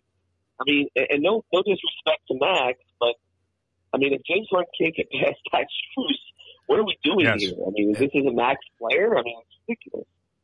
So to answer your question, yeah, stop the series when you them there. Excellent. Uh, Scoop Skolnick with us here. Lubie's got something for you, Scoop, and uh, somehow he'll find some way to be dissatisfied with the way the Heat are performing. I think so far in the series. No, I mean, not even he's I, one of those fans. You could win by twenty, and he's still like, I can't believe that they missed a free throw. Uh, uh, what do you got? Though, knows Lubie? me well, but no, I'm not. I'm actually not going there. But we are talking with Ethan Skolnick uh, at Ethan J Skolnick at Five Reasons Sports, Mister Five Reasons Sports, and Fanalist. So definitely check both out. Uh, it's funny we talked about this with the last series, and it was my only frustration, and they were winning the series, but it was what sort of scared me was you're playing one of the worst, if not the worst, defensive teams in the playoffs. Yet Tyler Herro and Bam Adebayo can't find their way. Well, they were listening to someone because they found their way, and both have been the catalyst in this series. Plus Oladipo, but Herro looking like Herro, making his smirk and his snarl. Bam Adebayo being aggressive, like we saw him in the regular season in a way that we had hoped he would be his whole career it's been wonderful to see, and I'm just curious why now? Like, what happened? Do you think between last series and this series that had them wake up because they look like the two guys we saw all year long and been waiting for?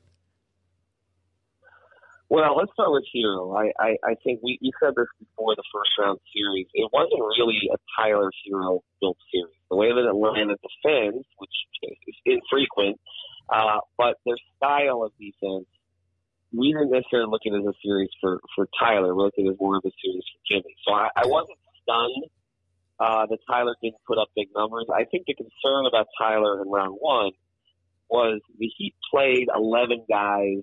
Now, they played a nine-man rotation, but the players were in and out. Spoelstra basically played, you know, 11 guys, you know, semi-regular minutes in that series. And of those 11 guys, Tyler Herro by far uh, had had the worst metrics on the team. Um, he was the Heat in the first round uh, series, seven guys were at least a plus 10 per 100 possessions, which is really good.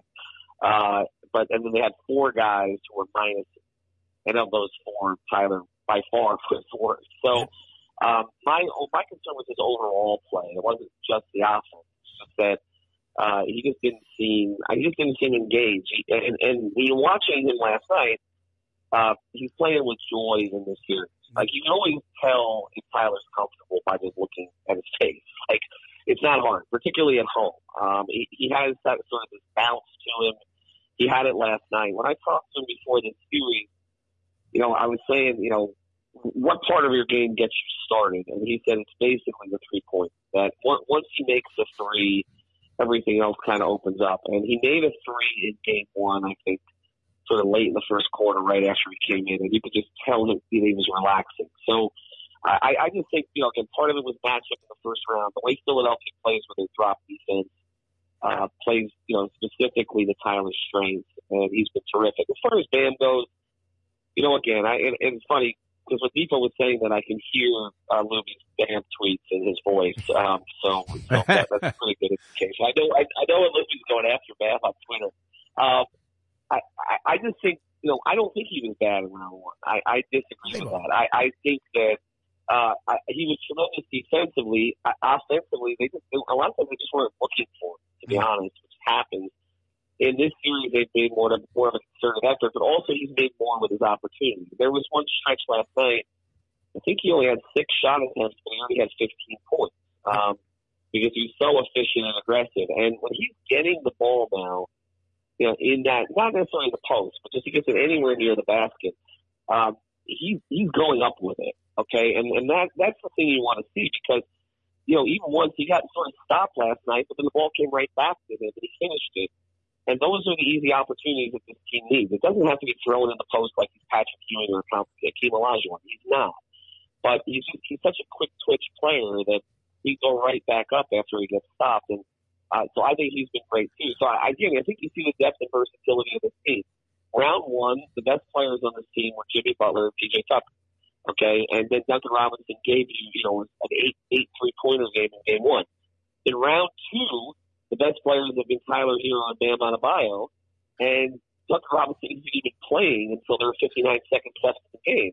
Uh, and now Victor Oladipo has kind of replaced uh, him in terms of impact. So I, this is who the Heat are. The national media doesn't understand it, which is yeah. why all they talk about is the other team. But but this, I think, if you're a Heat fan this year, you kind of got used to it. That is pretty wild when you think about it. Uh, you had Duncan Robinson with that monumental game well, where he looked like Rex Chapman against the Chicago Bulls many years ago. And I, am watching last night. I didn't stay tuned in for uh, all of it, but, uh, you know, I, I, am looking, I'm saying, is this guy even playing? He doesn't even sniff the court. Yeah. As, uh, as you said, until 59 seconds, uh, were left in, uh, you know, what, what had already been established as garbage time. Uh, uh, pr- pretty wild that, that, the Heat are able to uh, maneuver like that and, and just eliminate a guy who was so crucial for them in uh, one of the uh, earlier games uh, in the postseason. All right, uh, you, you uh, Ethan Scoop Skolnick. We're talking to uh, Ethan Skolnick, Five Reasons Sports Network, and uh, Fanalist. Fanalist uh, is a new thing, and that's going to be dynamite all over the country. Uh, the expansion just absolutely phenomenal. But you know, one, one of the things that, that we like about you, also Scoop, is that you have Pat Riley's ear, which. You know, I mean, this is a man who we have nothing but the ultimate of respect for and uh, we've been asking people this that, that, you know, have access to Riley or have seen him around or have been down to the uh, arena for some of these games. Uh, have you asked him about the portrayal in, in winning time and the fact that they found an actor who makes him look more like Joe Pepitone than the Pat Riley that we, uh, you know, remembered being on the bench there for the Lakers, Mr. Slick? I, I have not had the opportunity to, uh, to ask him. He's been a little bit elusive uh, during the postseason. Um, but, but, but I can only imagine. Um, I, I, I don't think, I'm sure the portrayal doesn't bother him as much as Jerry West's portrayal bothers him. Uh, but I do know that the book that this was based on, which is Jeff Pearlman's book, which is actually a great book, great. get a chance to read it, uh, called Showtime. Uh, I know that Pat didn't cooperate for that. Um, he doesn't tend to cooperate for a lot of these things. Uh, he, he picks and chooses I guess if you don't cooperate for him, then you kind of deal with what the consequences are. But he, he didn't. Uh, there's a book out right now, which is also worth reading, um, called uh, Blood in the Garden, which is about the Knicks in the late 90s, which we actually had the author on, on our podcast. And, uh, you know, it's just, mean, it gets into Stark space in new years, and, and there's a lot of Pat, obviously, in it. And, uh, and I know that the author, uh, a friend of mine, you know, couldn't get, he reached out to the Heat, but Pat didn't want to participate in that one either. So, um, you know, I, look, I, I think the thing about Riley that's so fascinating is that he's had, you know, really three completely different careers. Yeah, and that's and that's since he played, which was a different career entirely because he was, you know, obviously, you know, a hippie role player. Um, but yeah. if you look at, you know, the, the, if you look at the Lakers, you know, the Showtime character is not the same character that was there in New York.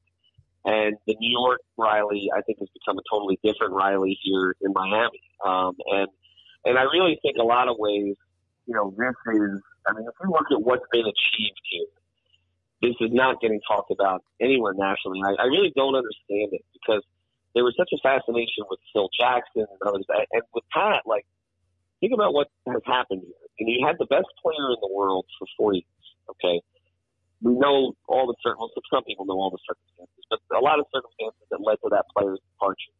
And I really thought that was it for Pat. You know, I, when I when I met with him um, after LeBron left in 2015, Pat's talking about we're going to turn this thing around, and, and, and, you know, and LeBron broke the chain of you know the, all these great teams are going to have, but he was defiant. Even if he was talking to me, I'm like, you're not going to be able to recover from LeBron. Like, I mean, this was the best player in the world in his prime, um, and now you've got to kind of you know make this thing work again. And here we are, and they had a very competitive team in 16, and obviously the Bosh situation kind of blew that up. Uh, and, and all the adversity they dealt with, you know, Riley has over his career. Rizzo getting sick, Bosh getting sick, LeBron leaving, uh, and everything else. And now, you know, they're in the finals two years ago, and they got a chance to go to the finals again with a completely different team than they had a few years ago. I, this, this is one of his great achievements, I think. Just, I mean, you look at this roster, I mean, they're starting two undrafted players in games one game two, uh, and they're up 2-0. Uh, you know, they're six and one in the playoffs. I, I just think uh, Pat, you know, his legacy here was already cemented. But what has happened with this particular group, the way he's turned it over to Erik Spoelstra, and what Erik Spoelstra has become, because that was a Pat Riley pick too. Um, you know, is, is really remarkable. No, it's amazing. I mean, he cloned himself with uh, Erik Exactly, Spoelstra. It's that's really what it fantastic. I, you know, I wish they would go back to wearing suits on the sideline there because uh, Spoelstra uh, always. I mean, if you were going to do one of those, you know, columns where you had uh, who had the edge, uh, the edge would be Spoelstra every time because he was wearing Riley's inherited clothes. Uh, just, just absolutely incredible. No, it, it really is uh, remarkable, and, and that's been unique in this town, Ethan, as you well know. Yeah, Because yeah. uh, even the vaunted Dolphins organization seemed to fall flat on its face for uh, over 20 years, and we still don't know, uh, you know, where they're at uh, exactly. We're, we're hoping, you know, and there's that uh, Dusty Springfield thing, wishing and hoping uh, that uh, that it does work out. Uh, but but it's been a long, long drought, and, and the Heat I've never endured it. And I would have to say, after getting stiffed by LeBron at that uh, meeting they were supposed to have at like Circus Circus in Las Vegas or whatever that was, and uh, he doesn't even show up. Uh, and then you know you knew he wasn't coming back to the team at that point, or at least most people would figure. And I think it was even being leaked through like uh, people who knew Dwyane Wade or maybe even Dwyane himself. Ah, he's not coming back. He won't meet with Riley. And you thought this guy will never be able to piece this back together. And then, you know, he tried it a couple of years ago. They added in Jimmy Butler and he thought, yeah, that's okay. But I don't know that uh, people would have anticipated uh, these kind of results. And, and now it appears that they have a, a fairly clear path uh, into uh, at least the Eastern Conference Finals, which, you know, is no small accomplishment after uh, being the best in the East uh, during the regular season. Uh, all right, so so no talk of the uh, portrayal in winning time, and I would imagine uh, Pat's probably not uh, watching too much of that. Um, okay, uh, as you look at the rest of the series, even with the infusion of Embiid, uh, would you not Yeah. think? And it seems like you, you know you're of the belief, like most people would be, that, uh, that this is already too deep of a hole now to overcome. Yeah, I think so. And if the reports are true that Embiid, um, that his vision is, is enough of a problem that he couldn't really even look at his phone over the past 24 hours, I, you know, I Yeah. find it hard to believe that he's going to be he's going to be at top level uh, in Game Three. And and you know, look, I, I'm almost a little surprised that he's going to try it if that's the case because it's not just getting back back from a concussion, which is a mild concussion, which is cleared, it's cleared, but when you're talking about this orbital bone fracture, I mean, last time he had it, he was out three weeks. And, you know, to be able to, to kind of get it right, you know, you have to give it a little bit of time to heal. And, you know, he gets hit the wrong way. Like, there could be vision problems for him long term. I, I, you know, so I'm a little bit surprised. I think part of this is the circumstances of where he plays in Philadelphia. I think if he's playing somewhere else, maybe there wouldn't be quite the pressure for him to get back. But I mean, will they be better with him? Of course. Okay, if he's even you know sixty percent of capable of what he's playing. I mean, there's the DeAndre Jordan. I I think passed away a few years ago, but the Falcons put him back out on the court. So um, like a weekend at Bernie's situation. So, so, so I, you know, anything's gonna anything's gonna be better than that. Uh, but but I, I just I just don't think they have enough. I you know I said it before. Like I mean that that bench is, is disastrous, and, and I think when you look at what the Heat have accomplished, and what the remarkable thing is, you know, they really have you know three max players on their roster right now in terms of what they're being paid. And Jimmy, Kyle, and and uh, and and, uh, and Bam, right? And then Tyler is going to be one, but he's not there yet in terms of what he's being paid. They got three max players, and yet somehow they've still been able to build a roster that's 12 deep uh, under under the salary, under the luxury tax. Uh, and so the Heat are just pulling good players who can fill numerous roles like you know off their bench in all kinds of different places. And Philadelphia, you know, is pulling a cork box. Like there's Yeah. just there's just nothing there. I and, and I just don't think they can sustain it against Miami. And, you know, the only thing about the Heat is at times on the road this season their focus would lapse. Yep. Um, and then they get a little sloppy with the turnovers. And that's where the Kyle Lowry thing, you know, may become important. I, I don't necessarily know that they're going to push Kyle out there in game three. If they lose game three, then I think the series is 2 1. I think you'll see Kyle in game four. And so I think this series probably ends in five games. I, I think Miami loses one up there. If Embiid comes back, there's going to be a lot of energy in that building. Maybe that's the one they lose. Uh, but I think then the Heat gets game four and closes it out on Tuesday. All right. And I would uh, then feel it was safe to say we have seen the end of the process in Philadelphia. That the process finally, uh, you know, I mean, I, I can't think of a process, uh, you know, that, that takes longer. I guess when you're at the proctologist, it seems to be taking longer, but, uh, you know, th- th- this, uh, you know, unfortunately you, you know, did the only uh, not process end well. that takes longer is, you know, the only process that takes longer, Nico, the construction on I-95. That's not, that's not, that's not really Right, construction. Palmetto. But but but but they just they time it for when the Heat game ends. Yep. So that last night it took me an hour and thirty five minutes Oh, to get back to Fort Lauderdale. I mean, they just oh, closed. Oh, nice. They just closed Yeah. lanes for the last. They've closed the same three lanes for the last twenty years at exactly ten p.m. Always. to make sure that Always. you're funneled to the eight thirty six into the water. That's basically what they do. there. That that's the only process longer than the Sixers process. I know. Yeah, I, I thought I heard you yelling out your uh, car window, DeSantis, you suck. Which you might have been inclined to yell anyway, but uh, nonetheless, that's a whole other story. Scoop, Yeah, always a pleasure, my friend. It's great to be a part of your uh, No, that's organization that's there, Five loop. Reasons Sports Network. And uh, thanks as always for being with us. Uh, very, very, uh, you know, interesting stuff all the way through. Actually, I'm recording this. Thank you. I'm recording this from my car, still trying to get back in the construction. That's why I'm not on video right now. Thanks, Scoop. I appreciate it. Oh, you used to marvel at the money that Bob's barricades must have been making, huh? Yes. Lubie, uh, I you thought know, about that was I, I- I don't know. I, I think Bob might be out of the barricade business. That that was Happy Alters uh, company, uh, the uh, horse trainer out at Calder Racecourse for many many years. All of his horses had the uh, word "mom" in there. He was, uh, yeah, I don't know. I, I guess he's still around, Happy Alter. I haven't seen him for a while, but uh, yeah, he, he had Bob's barricades. Imagine that. No wonder he could afford to go to Ocala and buy like uh, the most expensive horse in the sale. Yeah, five hundred thousand. Uh, it's a mere pittance for me. No, he didn't talk like that. He was a good guy. Happy. I mean, if your name is Happy, would you not assume? I mean, have you ever known like a guy that was like a complete prick to be known as Happy? I guess that would make sense, right? If, if you were, they uh, would. It would be a jerk off. Yeah, yeah. It's like Shorty and the guy's like. we should 6'4". name you Happy Lubitz. Yeah, that, that would be it. Happy Mayo. Well, be seeing him tonight at the watch party. All right, we're going to be seeing a guy who's always happy, uh, Dave Gurgles Gurgley, man. Uh, Gurgles lives life the right way, and uh, that's what we love about him. And uh, we love that about Hialeah Park as well. Uh, El Boxeo coming up on Saturday. Yeah, we'll be down there for the weigh-in tomorrow. That's going to be a lot of fun. Gurgles going to have the Hialeah Park Trivia Challenge coming up here on the show. Dial us up. Uh, we'll probably only be able to go like head to head, maybe. Uh, working three guys. So uh, get in early here, and uh, you know we'll uh, we'll work our way through it.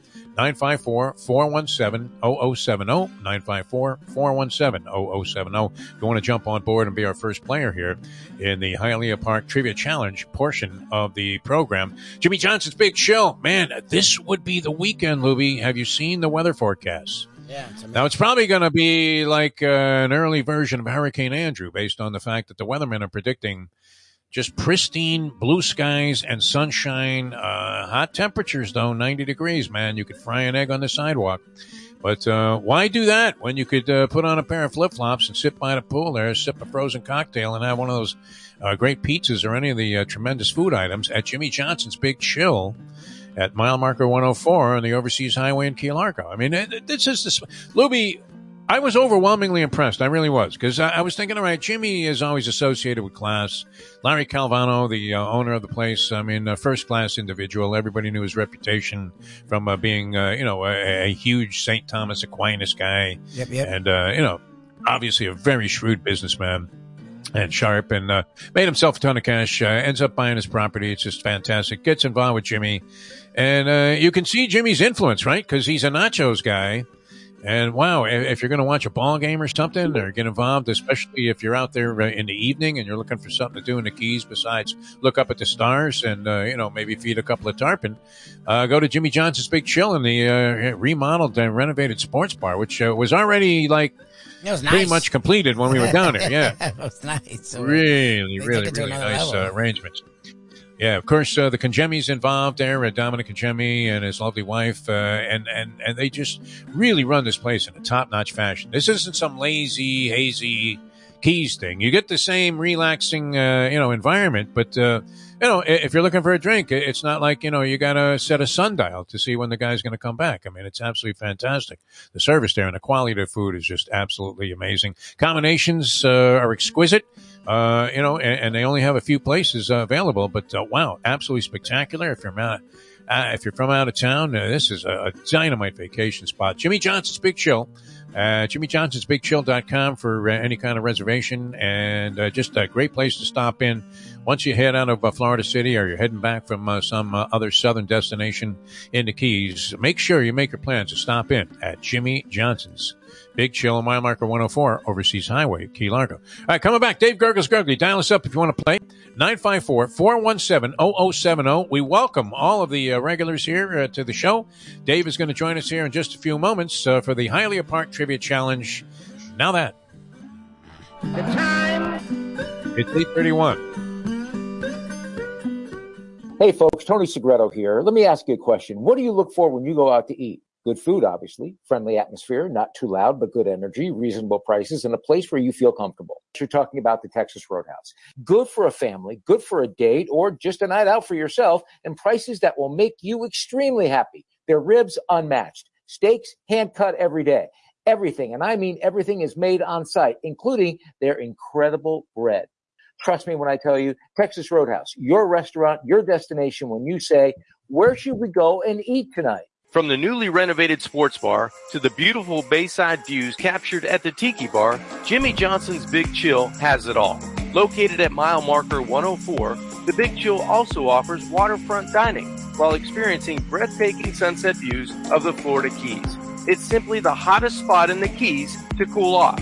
That's Jimmy Johnson's Big Chill at mile marker 104 in Key Largo. For more information, call today at 305 453 9066. Any time of year, things can happen to your home or business, and the insurance company can be your friend, but they also can be your enemy. Horizon Public Adjusters, Justina Testa, are here for you to help this process go so much easier. Seven to 10 times more money recovered with a public adjuster than if you went on your own. If there's no recovery, there's no fee. for you call your insurance company, call Horizon Public Adjusters and Justina Testa at 954-809-8752. Don't gamble in anger. She hit. she hit the daily. Very calm. Think it through. if you Don't need a gamble little in help, anger. don't gamble in anger. It I get never a works. I get a panicked phone call and he says, "Do you have any extra cash?" I go, "Yeah, I brought money with me to Atlantic City." He goes, "Well, I can't get any more out of the card because the Oh, Mustang went up, wild and emptied the daily allotment of cash." Double nickels, man. She went for a nickel on her card and a nickel on mine. The best way to kick off your day is with Defo plus Lubie. We now return to the Defo Show.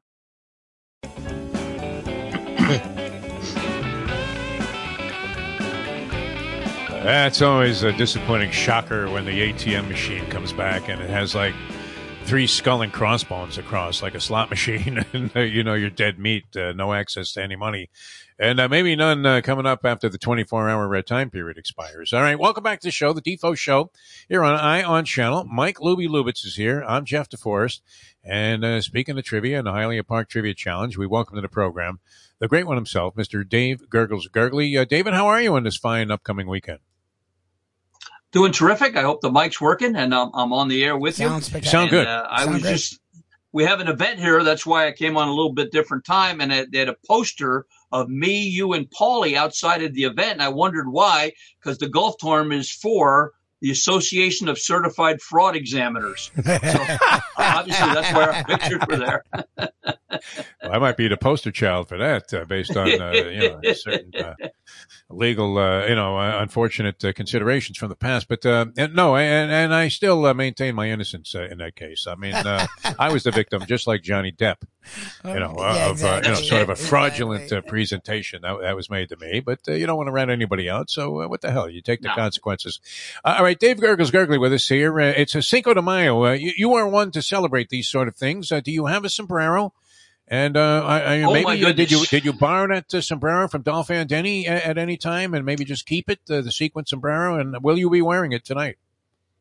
I didn't wear it today, and the reason I didn't is because uh, there's a, a, a great restaurant here called Cancun Grill out here in Miami Lakes. All For the first five years of its existence, I was the host for Cinco de Mayo. And for those five years with my sombrero, May 6th was the absolute worst day of my life because I would go there and say, Hey, there's no booze in this margarita. Put in some more tequila. Well, uh, it was a tough day, but uh, Cinco de Mayo, great celebration out here in Miami Lakes. I'll be out on the tournament today with our, our friends from the fraud examiners instead. But uh, I wish all the people out there a wonderful Cinco de Mayo. Polyman, speaking of the Polyman, uh, I'm at the beach the other day and uh, I see a guy kite surfing, and I marvel at the people's ability to do this because, uh, you know, I mean, trying it for the first time has to be a little bit suspect, no? I mean, maybe you've been practicing maneuvering the kite on the beach, but once you get out there in the water and all of a sudden the wind picks up and you move the thing the wrong way, and now you're impaled to a condominium, and some guy named Mo is telling you, Mo Schwartz is telling you, get off of my patio. And you're like, wait a minute. I just came from the horizon. Uh, but uh, I thought it was the Polyman. I mean, it was a reasonable facsimile. If it wasn't the Polyman, it had to be one of the many people that he looks like. Uh, I, I know it- you Farina know, checked well- out, uh, yeah, and Montalban. It very well might have been the Paulie man because supposedly Bernie left that to him in his will when he passed. We we did leave him uh, hanging from a rope uh, over uh, the uh, Atlantic Wow. Ocean. That was great. All right, uh, you know some of the many uh, you know things that have happened in the past here on the uh, Hialeah Park Trivia Challenge. Uh, all right, Gurgle. So we have a little hybrid version of the game because uh, you know of the uh, limited time that we have. So uh, we're going to get into it in just a sec. But I, I I wanted to uh, get. and We'll have Kate and Breda on tomorrow, and uh, th- this uh, Yep. is a degenerate holiday uh, of enormous. I mean, probably uh, the highest uh, of proportions because. I, I don't, I, you know, I say this all the time. I mean, uh, th- there is no single better betting opportunity in, in any of the wagering that's available today. And uh, it's expanded so much and people's awareness of it and participation in it has uh, just grown beyond exponentially. Even I don't even think exponentially is a big enough word to describe the overwhelming growth uh, of uh, gambling. The Derby, though, presents the greatest return on investment gambling opportunity, I think, that, that you could possibly find on an annual basis. I mean, this is the single best event that you could gamble on if you were looking to make a score without necessarily risking a ton of capital. Would you agree? Well, you you sir are the poster child for that. You and Kyle. With We've had a couple of good ones, yeah. and everything you've Yeah. got. Yeah, yeah, terrific. And this opportunity today, I think, is uh, a stellar opportunity uh, because there are so many different running styles in this type of derby, and it looks like the last several have been people that have been on or near the pace. So, of course, I'm going to play a closer. Very good. Uh, and, and uh, the Polyman has an opinion on this thing. Uh, you know, is is this one of those deals where we're sworn to secrecy? I don't think so because we couldn't influence enough No. people to bet on this horse, who seems like a, a real outsider. But uh, he, he likes the horse Barber Road, not Barber Right, Row. and I'm including him. Yeah. Yep. I have I'm to throw him in him just my- based on yeah, on, based on the Polyman's uh, past performance charts. I've got a five horse box that I'm using, and Barber Road is certainly one of them because of my respect for Paulie and because I like the kid, Reylu Gutierrez. I like him a lot. Um, but I'm also using in that box Barber Road, White Abarrio, Epicenter, Zandon, and Mo Donegal as my horse to win it up the rail, Calvin Borel style. rail. Very nice. Uh, of course, uh, Calvin won't be riding, but uh, did you see Todd Pletcher? I, I watched the uh, post position draw. I happened to be like dozing off in the afternoon, and it came up about three o'clock, I think, on TVG. And I thought, you know, it's kind of cool. I haven't watched one of these kind of uh, things for a while. I mean, it's not the most exciting thing, but the interesting part is to see the reaction to the guy who draws the one post in the Derby. Because they usually have to carry him out, uh, you know, with an oxygen mask, or even worse, in a body bag. They just figure they're dead meat. And, and it was Pletcher And you know he, he's not the most expressive uh, guy anyway. I mean, you, you wouldn't know if uh, he just won the Kentucky Derby or uh, got shot in the back. and uh, you know, so he's fairly uh, even tempered, and, and he, he turned ashen white. he he really did. We were saying yesterday that uh, he, he looked like Mike Mayo after he downed his second portion of frozen Skyline chili. so Mo Donegal, uh, and, and he he just kind of brushed it off a little bit, saying that th- this won't be a problem. So let, let's hope that that turns out to be the case. But that's my strategy also: five horse uh, try box, and then uh, some uh, auxiliary bets there, uh, ancillary bets that uh, I also hope to hit. But uh, the five horse try box was the one that keyed by Jersey Kyle's brilliant pick of Country House many years ago.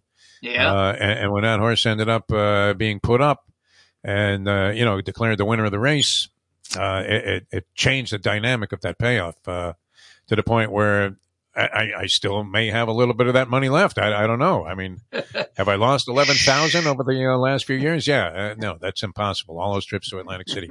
All right. Uh, let's get into the game here. Hialeah Park Trivia Challenge. And, uh, we have uh, somebody lined up ready to go uh, which we will determine eventually by the random phone scrambler, which turns out, speaking of fraud, to be a complete scam since uh, we only have the one phone line. So what are we unscrambling here? It's like, who are we, Fran Tarkenton all of a sudden? We run around in little circles like Cochise? Unbelievable.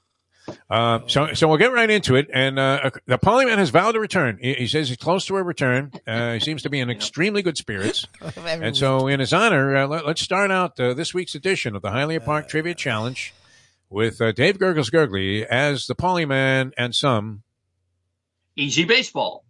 This longtime married baseball player on the stages of marriage said, you know, when a man opens a door on a car for his wife, it's either a new car or a new wife. What's that? Rocky Bridges, Lloyd Bridges, Bo Bridges, or Marshall Bridges? All right, we're going to roll the uh, scrambler just to get a sound effect into the program here. And uh, hey, look at that. Lenny the Chronic. Uh, good. Uh, Lenny, thanks so much for uh, sticking with us uh, as we kind of juxtapose the position of the uh, trivia challenge portion of the program. Uh, how are you, Lenny? Oh, it's good. How's it going, guys? Welcome back, Lubie. Thank you, sir. Good morning. Doing well. All right. Uh, we're All going to consider that an A. Uh, then he, he did say A. That'll be He it. started with an A. He always Yes, starts he with an did. A. You, you're Yes, he did. qualifying Like with one point, my friend. Yeah. You're in the game. All right, uh, with the Derby, Lenny, why not? Horse racing, true or false? There you go. Reylu Gutierrez, uh, the jockey who was on the aforementioned Barber Road, believe it or not, only became a jockey to pay off his college loans after graduating with a degree in exercise physiology. True or false? Uh, true. It sounds like total bullshit. It is no, true. That sounded Wow. true. It That is true. be Believe it or not. That's Yes, kind of got ludicrous. yes, that's why he I'm like, became a that's got to be jockey. true. Paulie be ashamed of me. I'm sorry to hear that. Very good. Well, he wouldn't have to pay him off now, right? What's going on with that? Uh, Biden says yes. He Yeah. says no. I, I don't know what's happening with that. It's crazy. Yeah, all right. Uh, rarely would Lenny be two for two. So uh, I'm sensing that this is very much like a heat blowout of the 76ers. Here's your three point question. All right, uh, golf, Lenny. I know you're a big golf fan. In the 1995 Bob Hope Desert Classic, history was made when the Pro Am team of Bill Clinton, George H.W. Bush, Gerald Ford, and Bob Hope, four presidents, played with what pro or with Ooh. Oh, Tom Watson, Curtis Strange, Fuzzy Zoeller, or Scott Hoch? Let's go with Tom Watson. Watson. No, it was Scott Scott Hoch who was the defending Hoch. champion. That's why. Jeez, okay. Scott Hochman. He had a little bit of a run there where he was uh, very prominent. Uh, Yes. It was, uh, so I don't know, was it short lived? But uh, for a while there, he was one of those guys that, uh, you know, you always had to consider. Uh, okay, Yep. uh, going for seven points here, Lenny, to set the pace in our uh, Hialeah Park Trivia Challenge on this fine Cinco de Mayo Thursday. All right, Lenny, baseball. Which pitcher threw 14 consecutive scoreless innings in All Star competition over three years, obviously? 14 All right. consecutive Ooh, that's a good one. scoreless innings. Was that Bob Gibson, Juan Marichal, Steve Carlton, or Tom Seaver? Let's go with Mr. Met, Tom Seaver. Reaver. No, it was it was Mr. San Francisco Giant. I was say Mr. Juan Marichal. Marichal. Yeah.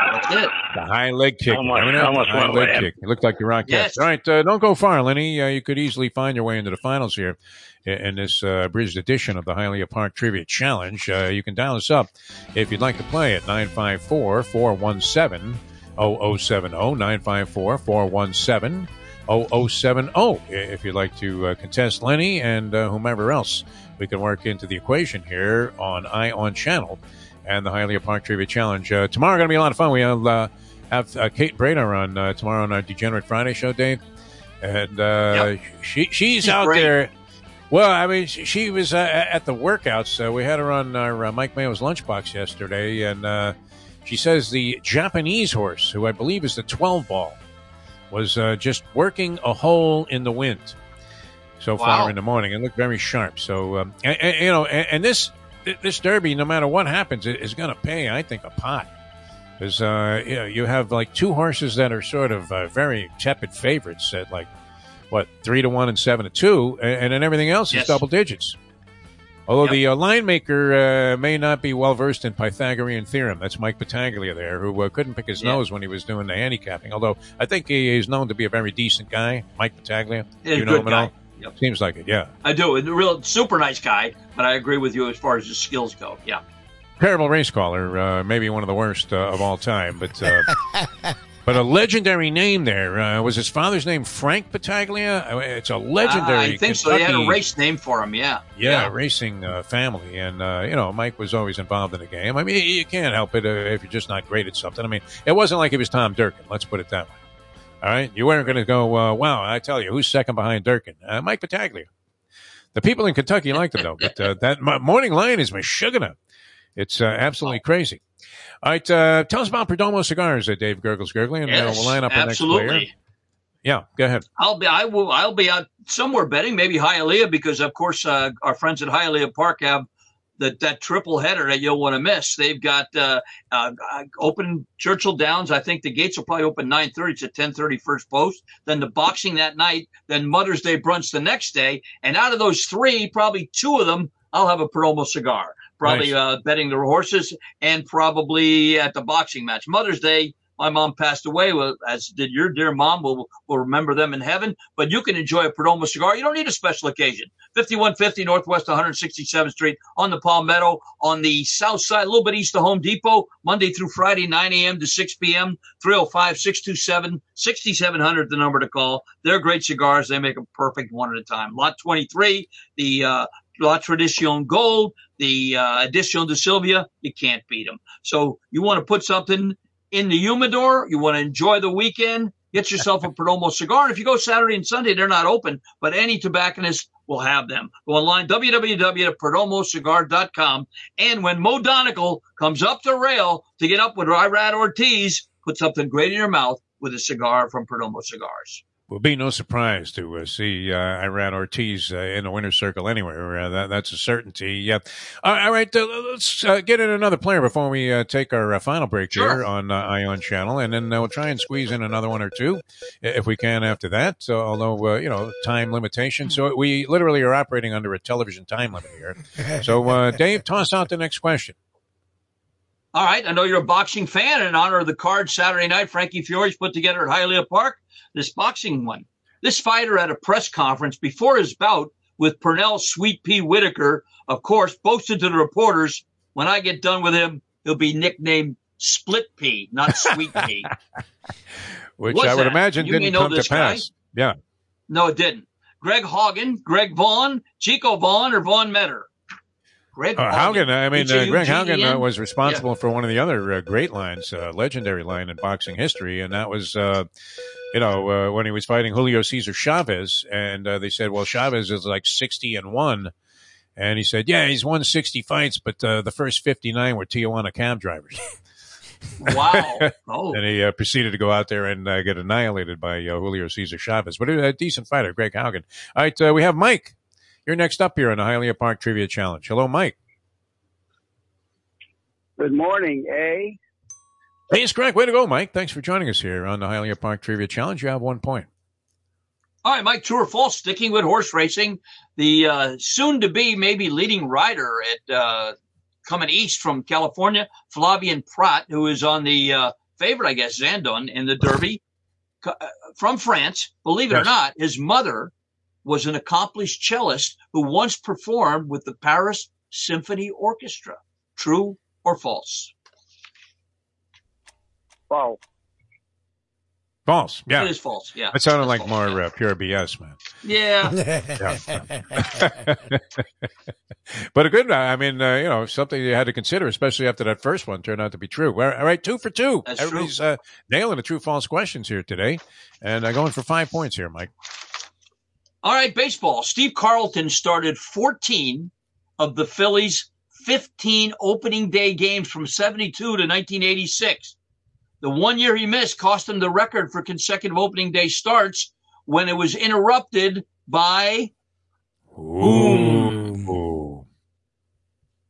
was that Larry Anderson, Jim Kaat, Jim Bunning, or Bo Belinsky? Jim Kaat. I'm going to say it is uh, Jim Kaat. Well nice. Done, gonna Jim go, uh, Kaat. Larry Anderson. Very good. Uh, all right, uh, possibility for the sweep here, Mike. That would be uh, one uh, enormous accomplishment on uh, Ion Channel. This is a tough one, Mike. Let's see if you can get this one. There are only two players in baseball to win a league MVP, a World Series MVP, and an All Star Game v- MVP. Frank Robinson and whom? Ooh. Mike Schmidt, Derek Jeter, Steve Garvey, or Brooks Robinson? Jesus. Steve Garvey. Garvey. No, it, it was his teammate, Brooks Robinson, as a matter of fact. All right.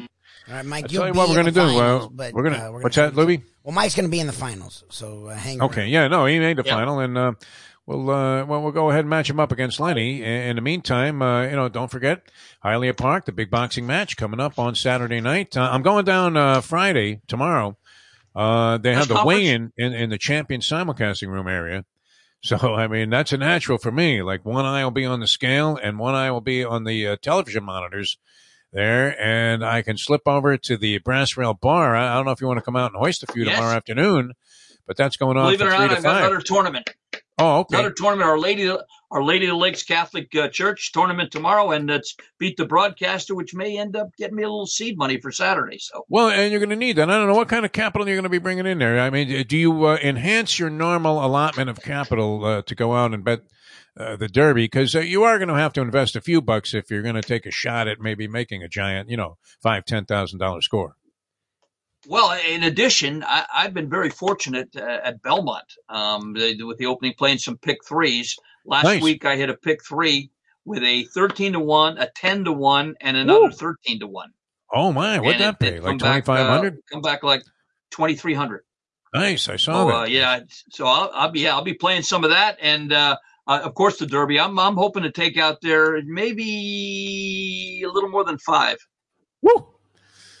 Oh, baby, yeah. No, uh, but you're not a screen to screen degenerate, uh, you know, maniacal uh, better uh, like I am, are you?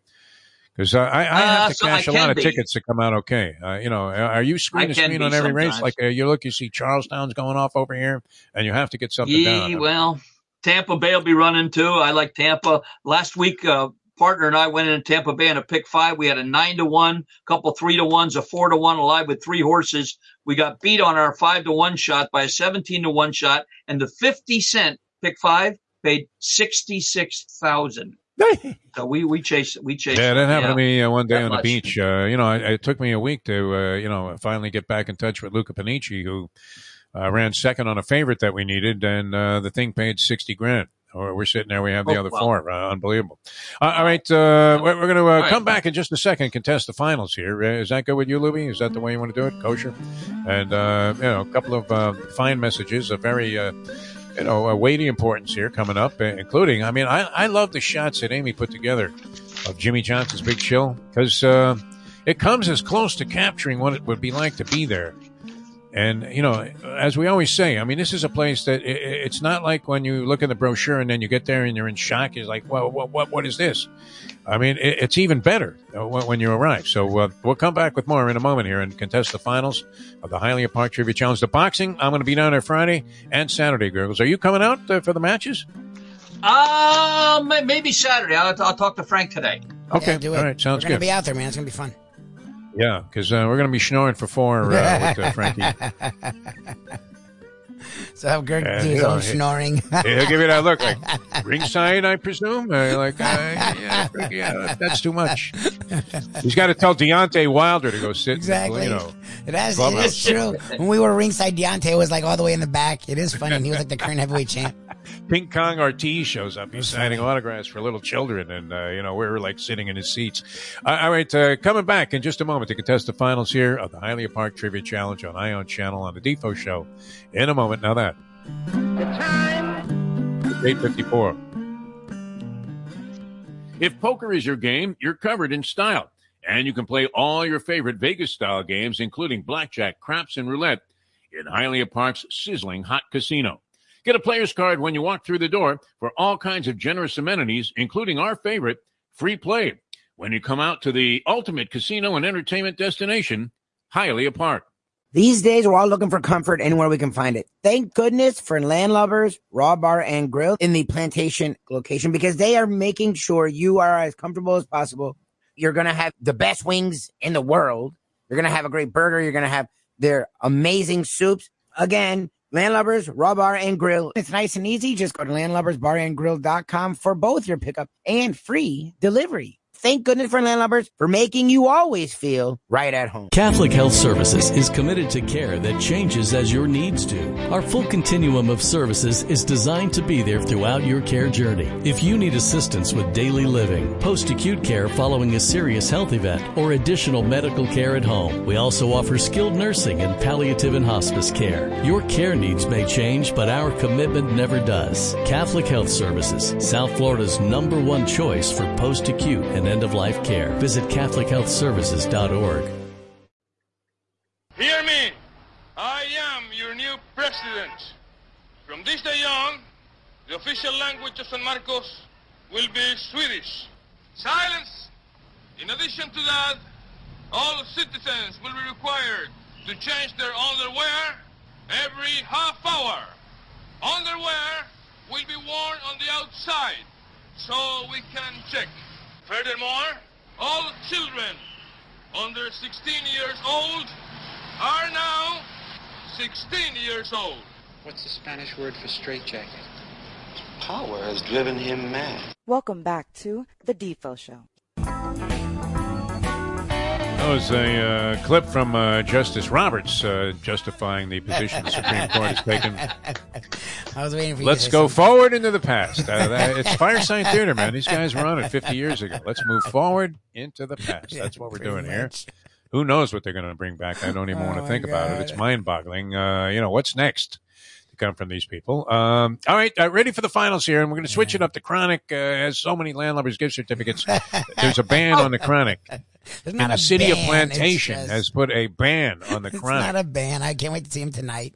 You know, He has to wear an ankle monitor, and if he gets inside the area there, they, they immediately descend on his car, and uh, you know they surround it with police cars and escort him right out of the city. So uh, we we have Pez, one of our uh, all-time favorites uh, here on the program, and he's going to match up against Mike, who uh, nearly had the sweep there. He was, uh, you know, within an eyelash, I think, a 50-50 of getting that one right, but a five-point question. And uh, here's how it's going to work, guys. And this is for the Landlubbers gift certificate here in town. Both these guys are local people, so uh, that's great.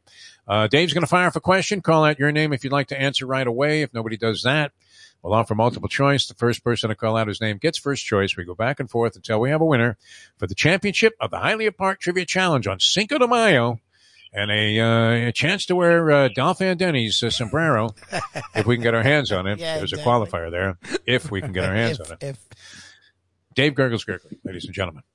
Uh, good luck, guys. Let's go back to a Kentucky Derby question, a little bit offbeat in this sense. Which letter of the alphabet started the name of the horse that has won the most Kentucky Derbies? Was All it the letter A, the letter S, the letter R or the letter W? Oh God, That's a rough one. Anybody on that? Uh, Pez. Pez, Mike. Pez. What was it? Pez. Pez. Uh, W. W. That's a wrong. Winning colors. Uh, yeah, there had to be some others. Uh, Whirlaway. Whirl, away. Yeah. yeah. Here's Whirlaway on the outside now, and uh, gonna dominate this field. Uh, so there are three left for Mike. Mike, was it S, A, or R? R. R. No. Wrong. Riva Ridge. Riva Ridge. Uh, Regret. Regret Yes. as well. Yeah. all right, very nice. Uh, All Okay. right, uh, Down two to left for the Pez. Pez man. He's got a 50-50 shot here. Was it A or S? S. S. S. Secretariat As in yes? Seattle Slew. Oh, nice. Yes. Yes for S. All right, Pez, Super you're Saver. winner, Super my Saver. Uh, Nine- was, uh, 19 of them. 19 Wow. of them. Wow, that's amazing. oh, we- we were able to name three, so it shows you how sharp our memories are. All right, Pez, I'll reach out And to our your, knowledge uh, of Derby history. Thanks, I thought Smile was going to win one, uh, maybe uh, coming out of Calder Racecourse, uh, but uh, uh, that didn't happen, right? Uh, Smarty Jones, Smarty Jones was another one, right? Uh, There you go. Very Smarty good. Jones. I Very a good. picture- I recognize that because I have a picture of Smarty Jones winning. Uh, what was that? 2005 uh, Derby, uh, winning that one, and uh, unfortunate didn't How go on about to our friend Jean Cruguet, Seattle Slew? Oh, that's right, the f- angry Frenchman. Your buddy. Yeah. Uh, cursed me out in French, man. He stopped just short of uh, saying that uh, you know everything that I should purchase in my life should be a la carte. Unbelievable. All right, Dave, we love you, man. Great job as always. Go out and enjoy the golf tournament. I hope to see you Saturday night. That would be great. And we'll be seeing Frankie tomorrow, so that's going to be a lot of fun. Thanks to the people at Hialeah Park for sponsoring the program and the Hialeah Park Trivia Challenge. Lubie, great job. Uh, we'll see you guys later on. Uh, we had Scoop Skolnick on from Five Reasons. So, uh, well, are we going to put Scoop on his own network? Uh, Is that how yes, we work that? Scoop will Okay. 100% be on his own own network, uh, doing his five breathing. Guesting with us on his own network. I, I like that. He's on like All every right, show uh, there, so it's not new. There'll be extra scoop on his own uh, thing. That's Five Reasons Sports Network, and, and uh, of course we'll be uh, on uh, Bleav later on. On Bleav, with our actually, podcast. we don't always know who we're going to have. I pulled something out of my rear because we haven't talked to the gentleman in a while.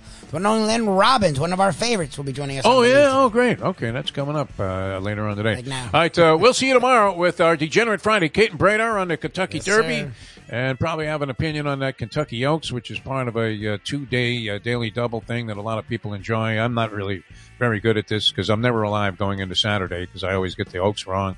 I bet against Rachel Alexandra. I mean, if you can imagine that, uh, horse wins by 35 lengths.